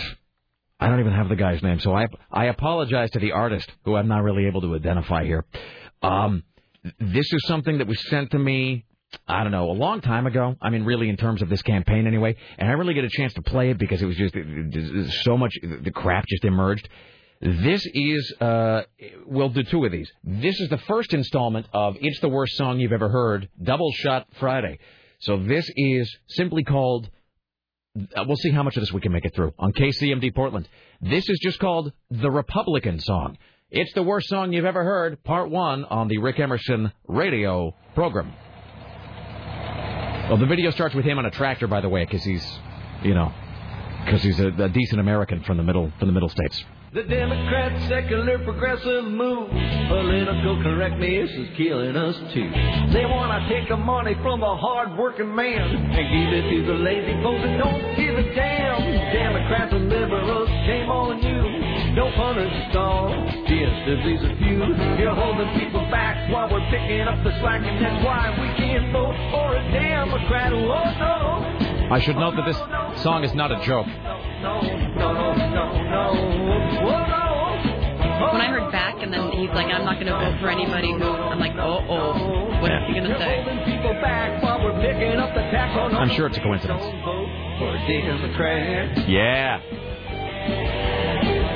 By the way, I should note, as we listen to this song here, Now we're trying to win. just let me pause for a second. First of all, the video for this song, and there is a video, starts with him on a tractor, because you know he's, a hardworking man, uh, and not to be confused with an Alabama man. And so he's doing this there, and the the whole video is him like first of all rocking out on his porch, you know, like uh, playing playing this song is only a really lame white guy can. And there is there is this flag is flapping in the breeze. No, seriously, there are many many shots of a flag. That's what I thought. Flapping. But here's the best thing about the video for the song, and it's just called the Republican song. The video, the B story in this video is the saga of him recording the song and then releasing the song to the people. So there's a scene of him like writing the song, like with a legal pad, like scratching away. And then there's a song of him, there's a shot of him recording the song, like rocking out, you know, like shredding. And then there's a, a, shot of him burning the CD of the song. It all leads up to the best scene in the entire video, which is it's a close up of one hand comes into the frame holding the CD. Another hand comes into the frame from the other side and takes the CD like it's being handed off from one person to another, but it's framed in the background by a huge flag filling up the entire background as one hand passes this song to the other. Wipe out the terrorists. We're not fighting for oil. We got plenty. About the liberals, the media are spreading their lies. Get the hell out of the way and let our soldiers fight. Democrats and liberals, shame on you. Don't punish us all just to please a few. Now we can't afford to have another attack, and that's why we can't vote for a Democrat. Oh no, oh no no no no no no no no no no no no. Oh no, oh no no no. We're not even halfway through with the song. Oh my God, it goes. Well, he's got a. We can't afford to have another attack. Oh no no, Now, see, we have to have this part here, Sarah, where he lays down some tasty licks. No, don't don't say tasty licks. Oh good lord. You know this guy listens to Block Party Weekends all the time. This guy can't wait for that new Eddie Money CD to come out.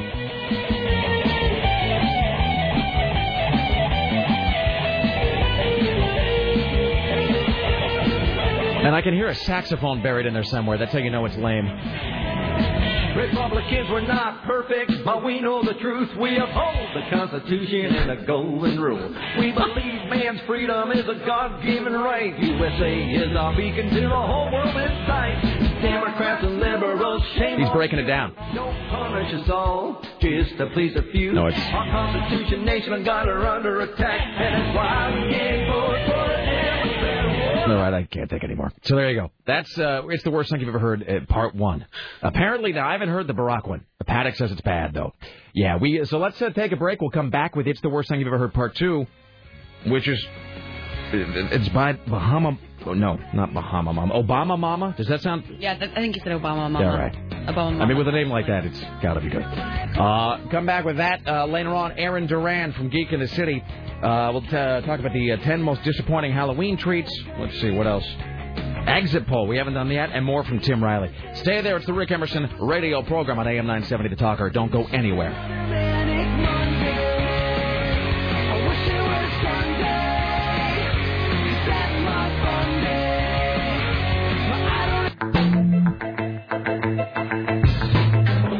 Why, hello, it's the Rick Emerson radio program. It's 503 733 2970. Coming up this hour, we'll do another exit poll for folks who have voted. Find out what the uh, cultural pulse is out there. I'm kind of surprised that nobody else is doing this. I really am surprised that the TV stations aren't going door to door to the exit poll right now. I mean, what are they, what we do they? Carl Click. Well, I mean, I mean, well, yeah, and I wasn't, you know, it, there. Well, Carl Click's perfect. See, now I can't say what I was about to say. Oh. I was about to say a snarky thing about TV news, but now I can't. But you know, Carl Click would bring a professionalism to this, though, that would, uh, you know, it, you know, bring it this- several notches above the fray. I was going to say for for certain television outlets. I mean, really, what are they worried about? Like credibility? I mean, come on. So. Uh, I mean, I mean, really, three minutes of news before you talk about like an like an amusing story having to do with a ferret collection somewhere. So, uh, by the way, this is a disturbing story from the front page of today's Oregonian, winner of the 2007 Pulitzer Prize for breaking news. Doctors say they often prescribe placebos. Half the doctors responding to a nationwide survey say they regularly prescribe placebos to patients. What? Right there. The New York Times. Uh, the results trouble some medical ethicists, and I would imagine not a few patients. Anyway, blah, blah, blah. Uh, let's see. They sent surveys to 1,200 doctors. They received 700 responses. Of those doctors, 62% believe that using a placebo treatment was ethically acceptable.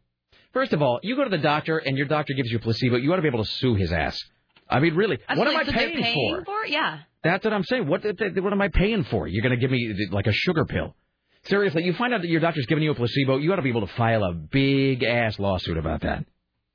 I mean, it'd be one thing if it was a single payer healthcare system, if we had socialist healthcare where the government, you know, took care of people, uh, you know, because then the government's paying for it. I guess they can do what they want, maybe.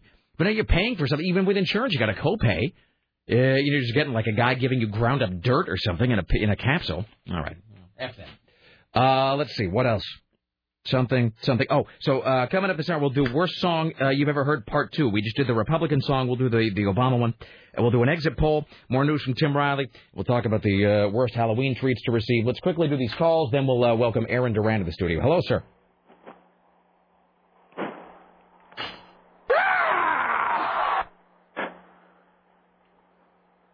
Hello.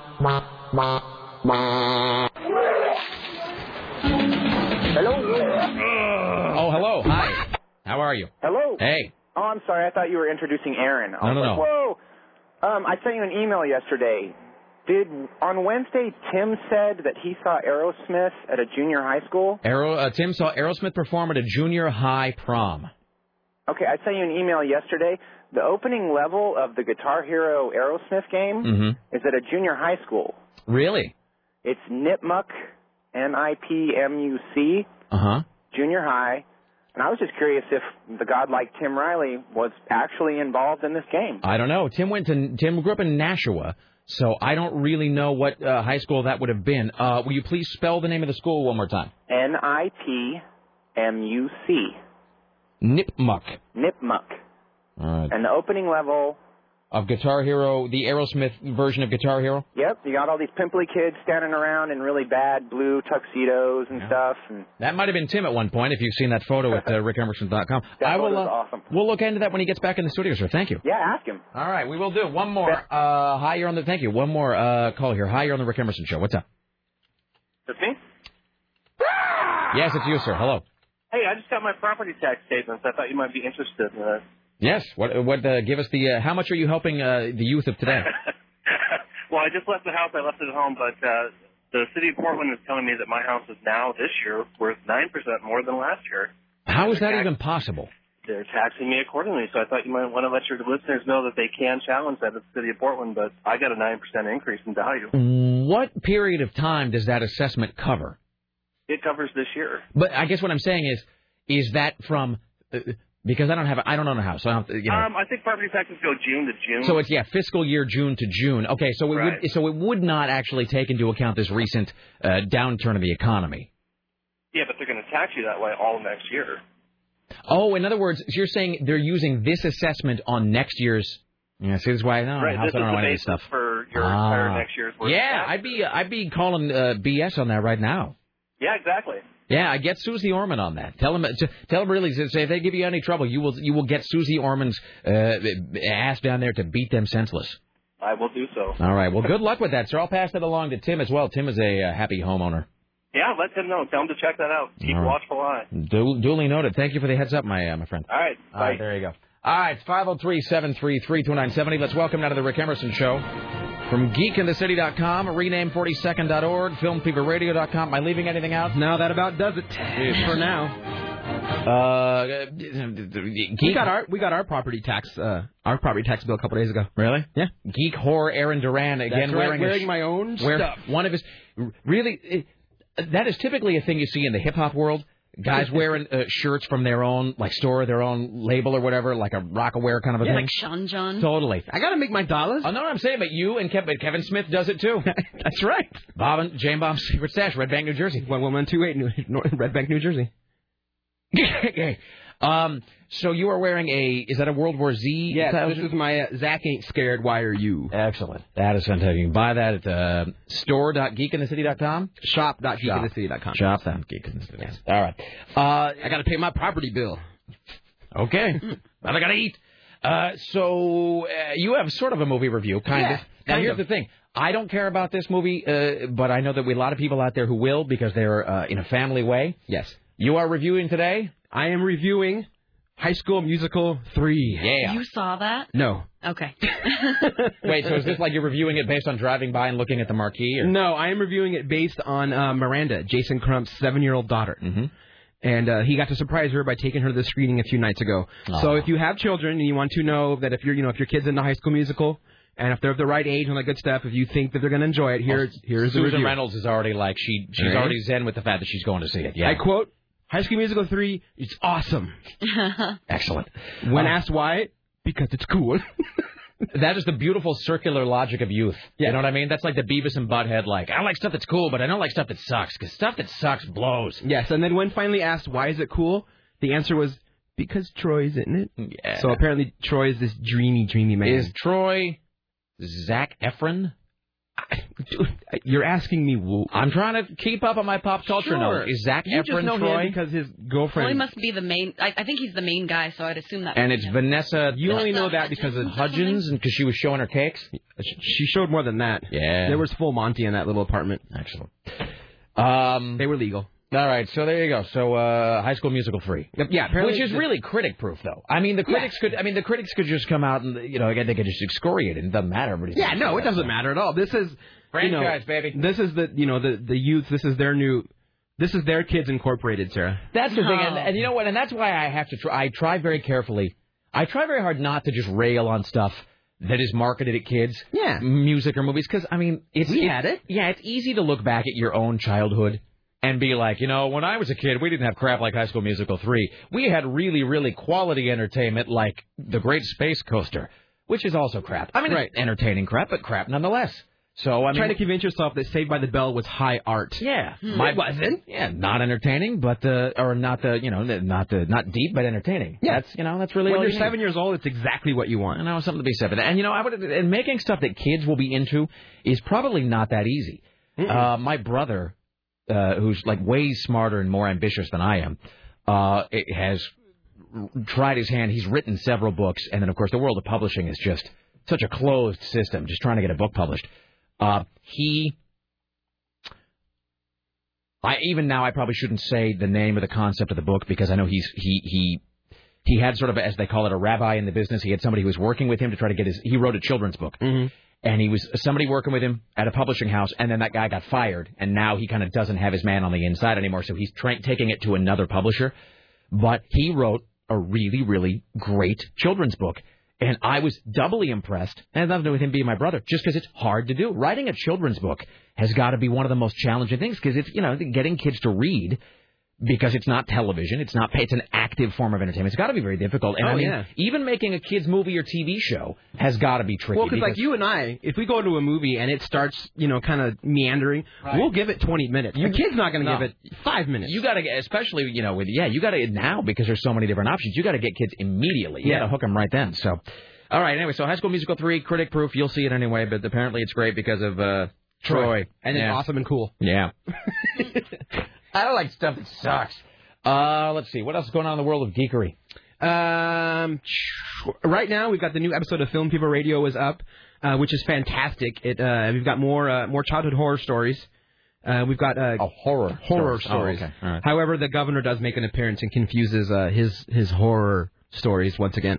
Do we have? Did you bring some audio? I? I brought it somewhere in there. Hey, uh, Richie, do we have It's from a couple the, weeks ago? The audio that Aaron Duran brought in of folks being interviewed about their their you know, the, the scariest film or film that scared them? Do we have that somewhere? Uh, can you can you look for that? If you find it, let me know. Because you guys did a great thing where you interviewed uh, like me and I think Storm. Yeah, and- yours is going to be next week. all right, a whole bunch of people where, you, and then you posted people uh, from various walks of life talking about the first movie that really terrified them. Right. All right. Yeah. Well, let me ask you. So, first movie that terrified you? Uh, the first movie that you know, what, there's really the one that I've got to go way back to like six years old. Mm-hmm. Uh, the first movie that I remember really terrifying me and making me look at shadows in my bedroom at night, believe it or not, was the original silent film Nosferatu. Oh yeah, no, it's a creepy film. Yeah, because uh, at the time our uh, our library had like this summer or autumn like reading program, and every weekend you would go down and you would listen to somebody, an adult, read to you. Well, when we came here Halloween, uh, one of the adults read kind of like the. Not like the kids' version, but the compressed version of Dracula. Right. So like an we read it down. Yeah, and we all really got into it. And they said, okay, now we're going to show you the world's first Dracula movie. And they didn't really send any warnings home because it's a silent film. There's no ratings on it, so they weren't Right. worried about it.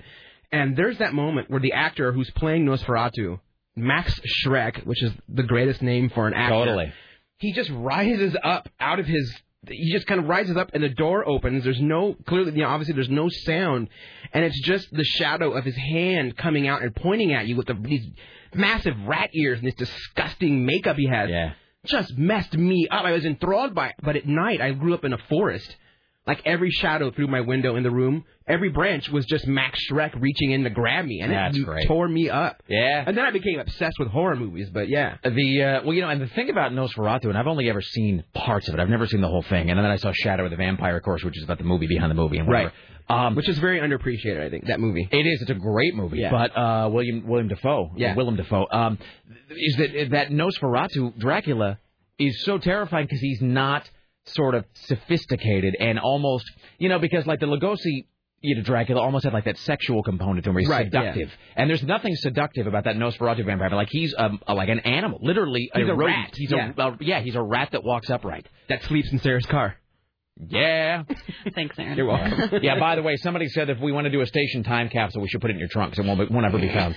Oh, everyone's a jokester. Yes. Uh, how about this one? Oh, I'm sorry. This just in: Sarah Palin draws large crowd in Beaver. That's from news station KDKA. Beaver. Proud, proud part of the proud part of the CBS radio family.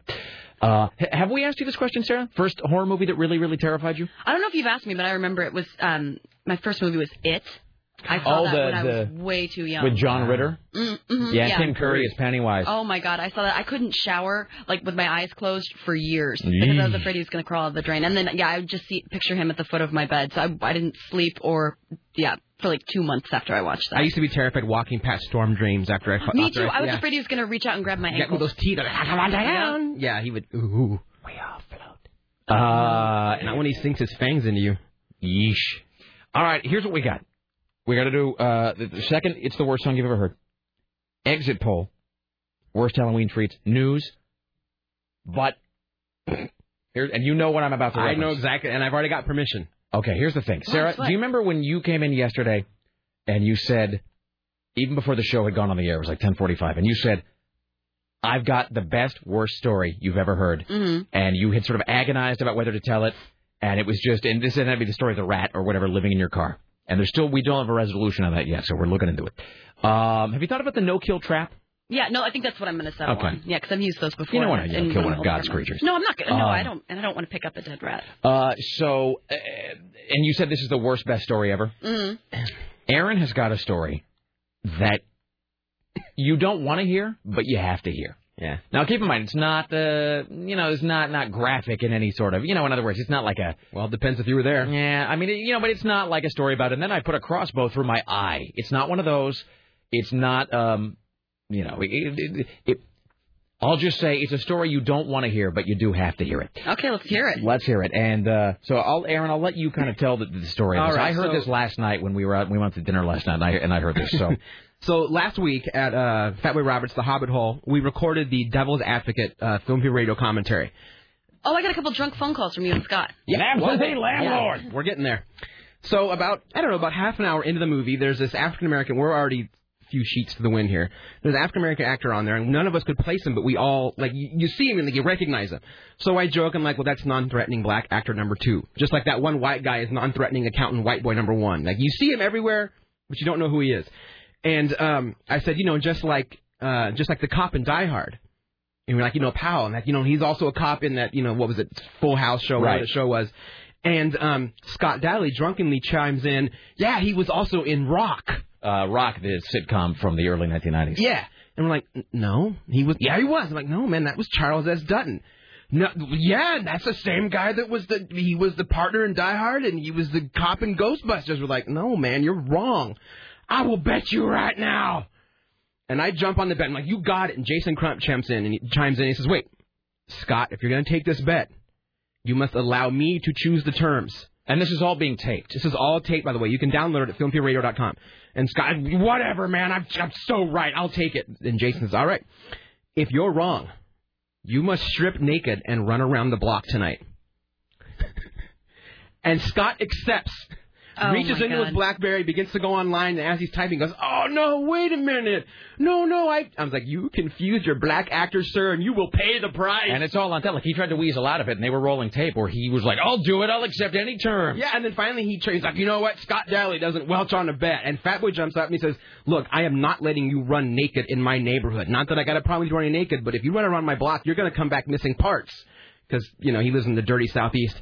So Mhm. finally, we come to a we come to a resolution that doesn't run around the block, but he must run around naked in Fat Boy's backyard.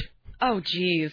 So there is war garble audio footage of Scott Daly stripping down to God's creation and um, posing inside uh, Fat Boy's Raider um, blanket, and then throwing the blanket off and streaking in the back of Fat Boy in Fat Boy's backyard, there's tucking and flopping and Scott's Oh pasty white God. butt screaming as he as he runs. Scott You Daly saw- does not Welch on bets. You saw all of Scott Daly. We everyone so well. I only saw about half because the minute he took off as the great pale wonder, my knees just buckled. and I collapsed from laughter.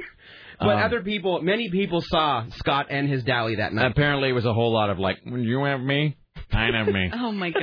Um, and was- now, and he was proud. You know what? We had to get. He did not welch on his bet. and so- I don't know if this is on the Film Fever Radio podcast, and we cannot talk about it here in any way, not even in euphemism. Oh, wait a minute. There is a horrible, horrible, horrible postscript to that story. It involves the Raiders blanket. It involves the Raiders blanket being wrapped around Scott Daly's nude body. Piece jumping up into armor. And someone later using the blanket, realizing to their horror, oh my God, I'm using the blanket that was around Scott Daly's business. And and then retaliating properly?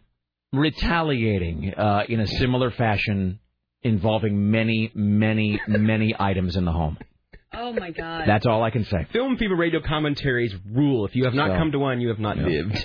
Uh, all right, so uh, we should play this Obama song and then break. You think? All right, then we'll do exit poll, Tim Riley, and uh, and we'll talk about the ten worst Halloween treats. Okay, so I've not heard this. Uh, Chris Paddock sent this my way. This is let's see if I have the name of the song here. Uh, I think it is called. That's just the no, that's just the Sarah Palin Beaver thing again. Um, it, what are they called? Obama, Obama Mama. I think that's what they're called here. Uh, let's see. Obama Mama. Mama Mama. Wow, wow, wow, wow. All right, here we go. Uh, Chris Paddock. Uh, the, the subject line of this is the much anticipated, uh, much anticipated song of the election season finally available. The, oh, the band is the Obama Mamas. The Obama Mamas. The song is called Obama Rock. I haven't heard this. I don't know anything about it. Ladies and gentlemen, I give you It's the Worst Song You've Ever Heard Part 2, Obama Rock, on the Rick Emerson radio program. The rock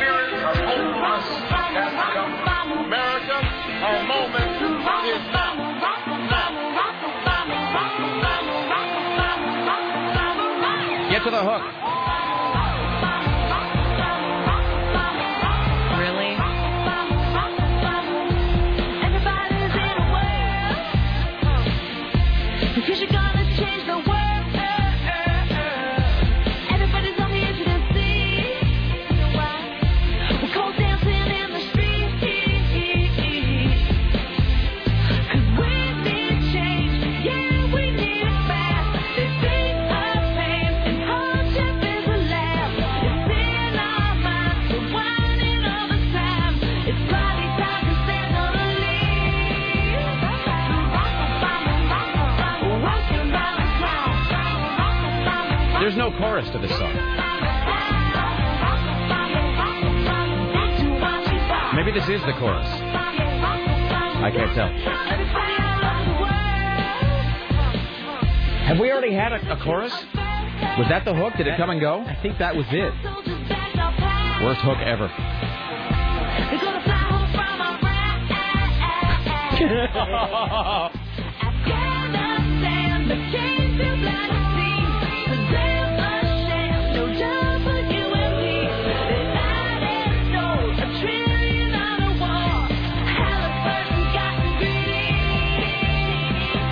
Okay. This can't be a chorus. I think that is the chorus. I'm pretty sure this is it. Yeah. And we're. Thank God. I All felt right. my ears bleeding. Jesus. All right. Back after this, more of Aaron Duran, Tim Riley, uh, our exit poll for the day, and a little Halloween discussion. Stay there. It's the Rick Emerson radio program. It's 503 733 2970. Don't go anywhere.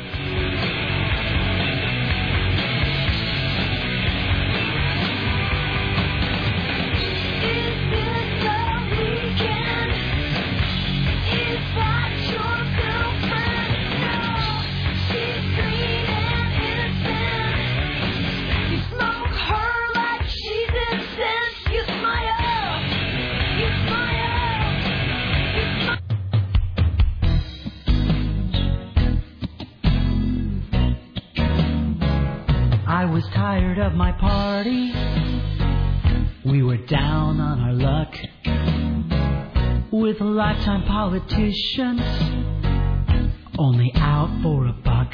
And then at home one evening, reading Craigslist online. And in the personal section, you know this post caught my eye.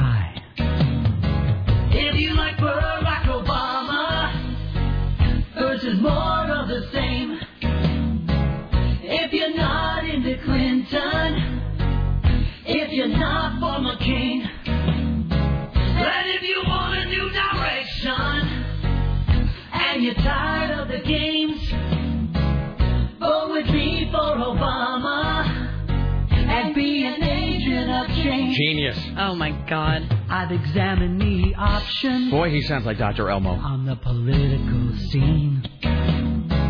And the other contenders seem like the same old routine. So I responded to the posting with an ad of my own. And though I'm not much of a writer, I thought it struck the right tone. If you versus more of the same, if you're not into Clinton, if you're not for McCain, and if you want to make a difference in the OA campaign, vote with me for Obama and be an agent of change. And now, from the Ministry of Truth, this is Tim Riley. The guy who slammed into a cyclist while trying to steal beer from a grocery store in Northeast pled guilty in court. Eric Davidson was hit on May 10th and was left lying in the street as Jeremy Jordan just took off. Jordan was trying to buy beer from a Safeway at Northeast Fremont, but the clerk refused to sell it to him because he appeared drunk. So he runs out for the beer, jumps into his car, hits the guy on his bike. Davidson, a 36 year old mortgage broker and avid sportsman, was unable to walk or talk after the incident and suffered brain damage. He is being treated for trauma recovery at Emanuel. This email says, Rick, about that Barack Obama song you played before the break, the chick one. Says, I wonder if there's an AM radio program in another city that wrote and recorded that song and having a good laugh at your expense while you play it. That's possible. Hey, Tim, uh, what junior high school did Aerosmith play at? Spring Street. Not Sp- okay, because apparently in the new Guitar Hero, there is an Aerosmith. Ex- there's an Aerosmith version of Guitar Hero, and I guess the opening level of Guitar Hero has Aerosmith playing at a junior high, and it's called Nipmuc Junior High, N-I-P-M-U-C. Made up. Okay, so anyway, well, that's interesting though that it does Could have been playing at a junior Same. high. And you were there, Tim Riley. I was there. And I guess it's a bunch of just pimply youths in blue tuxes. Perhaps so. Yes. All right. The Dow Jones Industrial Average ends the day down 312 points. A group of prominent Asian Americans are urging people to vote against Proposition 8, which would amend the state's constitution in California to eliminate marriage rights for same-sex couples. Among them, uh, campaigning for Prop 8 is actor George Takei. Actually, he's campaigning against it. He played Mr. Sulu on Star Trek. It is wrong for one faith group to attempt to write their religious values into civil law. I'm just a concerned citizen that doesn't want to see our uh, Constitution degraded in this way, and I feel like to protect anyone's right, we have to protect everyone's right. Does it seem like now all the sound bites are just held up, or just recorded by a guy holding up a cell phone in the back of the room? That's what it sounds like. doesn't I it? think that's the that's the conclusion I've come to. Yes. Is that now anybody can sort of be a reporter, so it's just some jackass holding up his like Nokia phone in the back and recording, which is why they all sound that way. Mm-hmm. Um, by the way, Aaron, uh, I haven't read it, but we were talking about it last night. Aaron apparently has written an open letter to William Shatner, Yeah, and I did send it uh, to his website. I don't know if it's gonna, you know, who knows if it's gonna get through, but uh, telling him to quit being such a jerk. yeah, to jackass. quit being a little jerk about it. Yeah. And I also just read that um, Apple donated hundred thousand dollars to uh, fight against Prop 8 in California. Excellent, good for them. Yeah. All right. Wonderful. All right. We may live to see uh, we may live to see redneckism stamped out in our lifetime. I'm just saying. Or at least shoved into Florida. Yeah. All right. Tim Riley, ladies and gentlemen. Greatest newsman in the history of the world back at 4, 5, 6, and 7. Top of the hour all the way through Leykis. All right, let's do uh, our exit poll for the day. Uh, so if you have voted in this presidential election, uh, and I guess it doesn't just mean Oregon because I think if, uh, I heard a PSA on the station wherein Tim Riley said Clark County's vote by mail too. So uh, if you have voted already in this uh, presidential election, now is the time to call. We're going to do an exit poll and see what the polls of the people are. Yesterday it was 60-40 for Barack Obama. Uh, it's 503 733 2970. 503 733 2970. And let us know who you voted for in this presidential election. And for the purposes of this uh, exit poll, we're going to skip, you know, we're not talking about like uh, any other, like the other races or propositions because this is, because, you know, we're heard in more places than just Oregon. So uh, we have people listening to us in uh, Florida, in Texas, in Ohio, and all of those places have actually already, they've started voting already.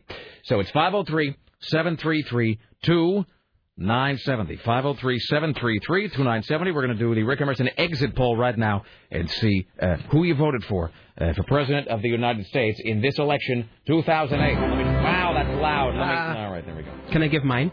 If you would like. I voted for Obama. All right, hold on. Let me turn the page here. I'm shocked.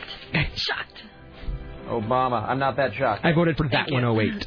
All right, that one. Uh, all right, Obama. There you go. It's 503 733 2970. Uh, And we promise to keep snarking uh, to a minimum, even if you voted for uh, the Libertarian guy. All right. Rick Emerson's exit poll election 2008. For whom did you vote? All right, thanks so much. I That's appreciate I was it. a libertarian. That's- Jerk. Uh, hi, uh, Rick Emerson exit poll. For whom did you vote? Is it me? Yes, it is. Hello, sir. I voted for Obama because I'm a typical white person. All right, thank you. uh, hi, Rick Emerson exit poll. 503-733-2970. Uh, for whom did you vote? Obama. All right, thank you. Uh, Rick Emerson exit poll. For whom did you vote? Baldwin. Ron Paul can still win. Jeez. Baldwin. What? Ron, Pa- the Libertarian. Ron Paul uh, endorsed him. Uh, who are we talking about? Oh, Chuck Baldwin. Okay, I thought- for a minute I was thinking like Alex, Stephen, Daniel, That's what I was thinking. Billy. Like Alec Baldwin? America, you All are right. a spoiled little pig. I was- You're talking about the uh, Chuck Baldwin for the Constitution Party. Absolutely. Ron Paul can still win, and I'm crazy. Well, okay. Sound the part. Acceptance is the first thing. Method acting. Thank you, sir. Uh, hi, you're on the Rick Emerson show. Uh, hey, M- McCain, Obama's too slick. All right, got it. Thank you. 503-733-2970. That was a great line, Sarah. Well done. That was uh, that was funny just now. Hi, uh, you're on the Rick Emerson show exit poll. For whom did you vote? Obama. All right, Obama. I guess I should write down the. You know, this is how this is how my mind. I didn't even write down the Constitution guy. Sorry, Chuck. We're never going to have a president, Chuck. All right, can I just tell you that right now? All right, Chuck Baldwin. I can't even see us have a President Charles. No, Unless his last name's Xavier. Hi, you're on the Rick Emerson show. For whom did you vote? Hey, Carrie from Tigard voted for Obama. All right, thank you. All right, uh, Rick Emerson exit poll. For whom did you vote? Obama. All right, Obama. Thank you. It's 503 733 2970. Hi, Rick Emerson exit poll. For whom did you vote?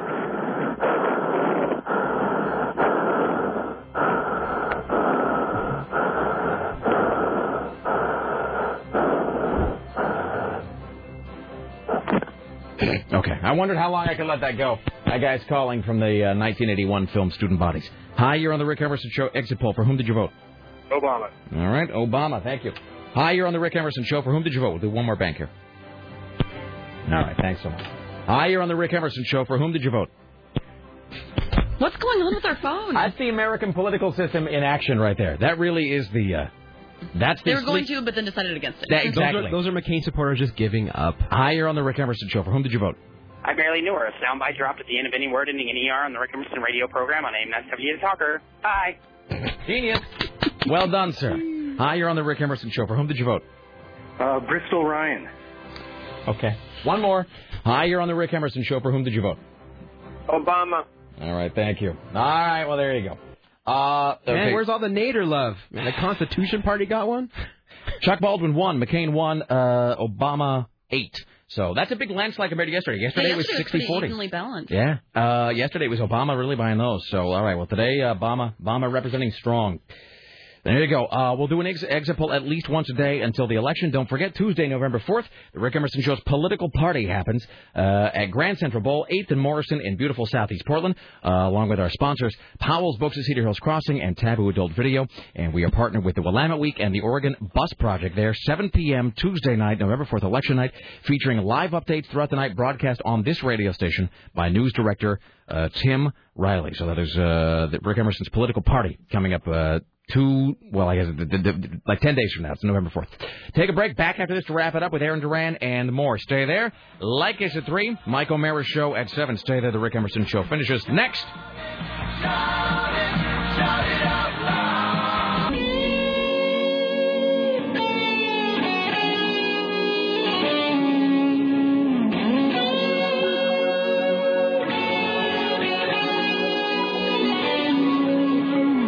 We now enter the saddest part of the broadcasting day, the final segment of the Rick Emerson radio program. Don't forget, according to CBS station KDKA, Sarah Palin draws large crowd in Beaver.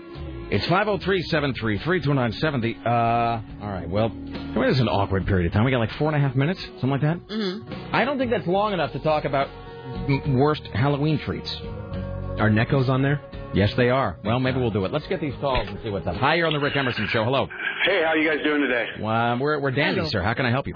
Uh, two things. Um, John McCain, uh, remember how everybody counted him out when everybody quit and got fired and he didn't have any money, like during Yeah. the primary? Yeah, no, he was he was very. I mean, he was left for dead basically before he came back. And there's going to be a whole book at some point. There's got to be a book written about the unlikely journey of that guy to nominee this year because nobody thought that was going to happen. Yeah, so he's kind of like the undead. And then um, also when you guys were playing the Chinese Democracy Uh huh. the other day, didn't it have like a real retro sound, like it could have came out in like the real early '90s? Well, it, well, you know, it's funny you say that uh, because yeah, yeah, yeah. Sorry. Have a good day. Sorry. what? Have a good day. Are we done? Unless you I'm so confused. tell me an amusing story. Well, you asked me a question. No, I think he Okay. just made a statement. No, no, no. it- yeah, I, thought I was joking. Like it's been in the works for like 18 years, and it could have came out in '92 when it should have. Ah, okay. Such was the dryness of your wit that I didn't spot that. I was actually going to say it does actually have sort of a retro sound of the late '90s because it sounds a lot like the song "Oh My God," which Guns N' Roses put out on the End of Days soundtrack, which was a Schwarzenegger film from I think 2000, maybe. Yeah, uh, 99. It was part of 99? the- It was part of the Millennia Horror Yeah, movies. so uh, so there was a Schwarzenegger film from a decade ago that had then it was like the new Guns N' Roses single, which sounded a lot like that one. So it all kind of sounds like some crap that's been in the studio can for way too long. Yeah, it's kind of sad. I did did actually enjoy it, even though you know it's just Axl Rose. Yeah, him. yeah, it's okay. It's you know interesting build up, but the song itself, that I mean, the, the hook isn't strong enough for me. But what are you gonna do? So Well, Buckethead and Tommy Stinson from the Replacements. Isn't Totally, yeah. Okay. all right, Well, have a nice weekend. you as well, sir. Thank you. No, it is worth noting about John McCain though.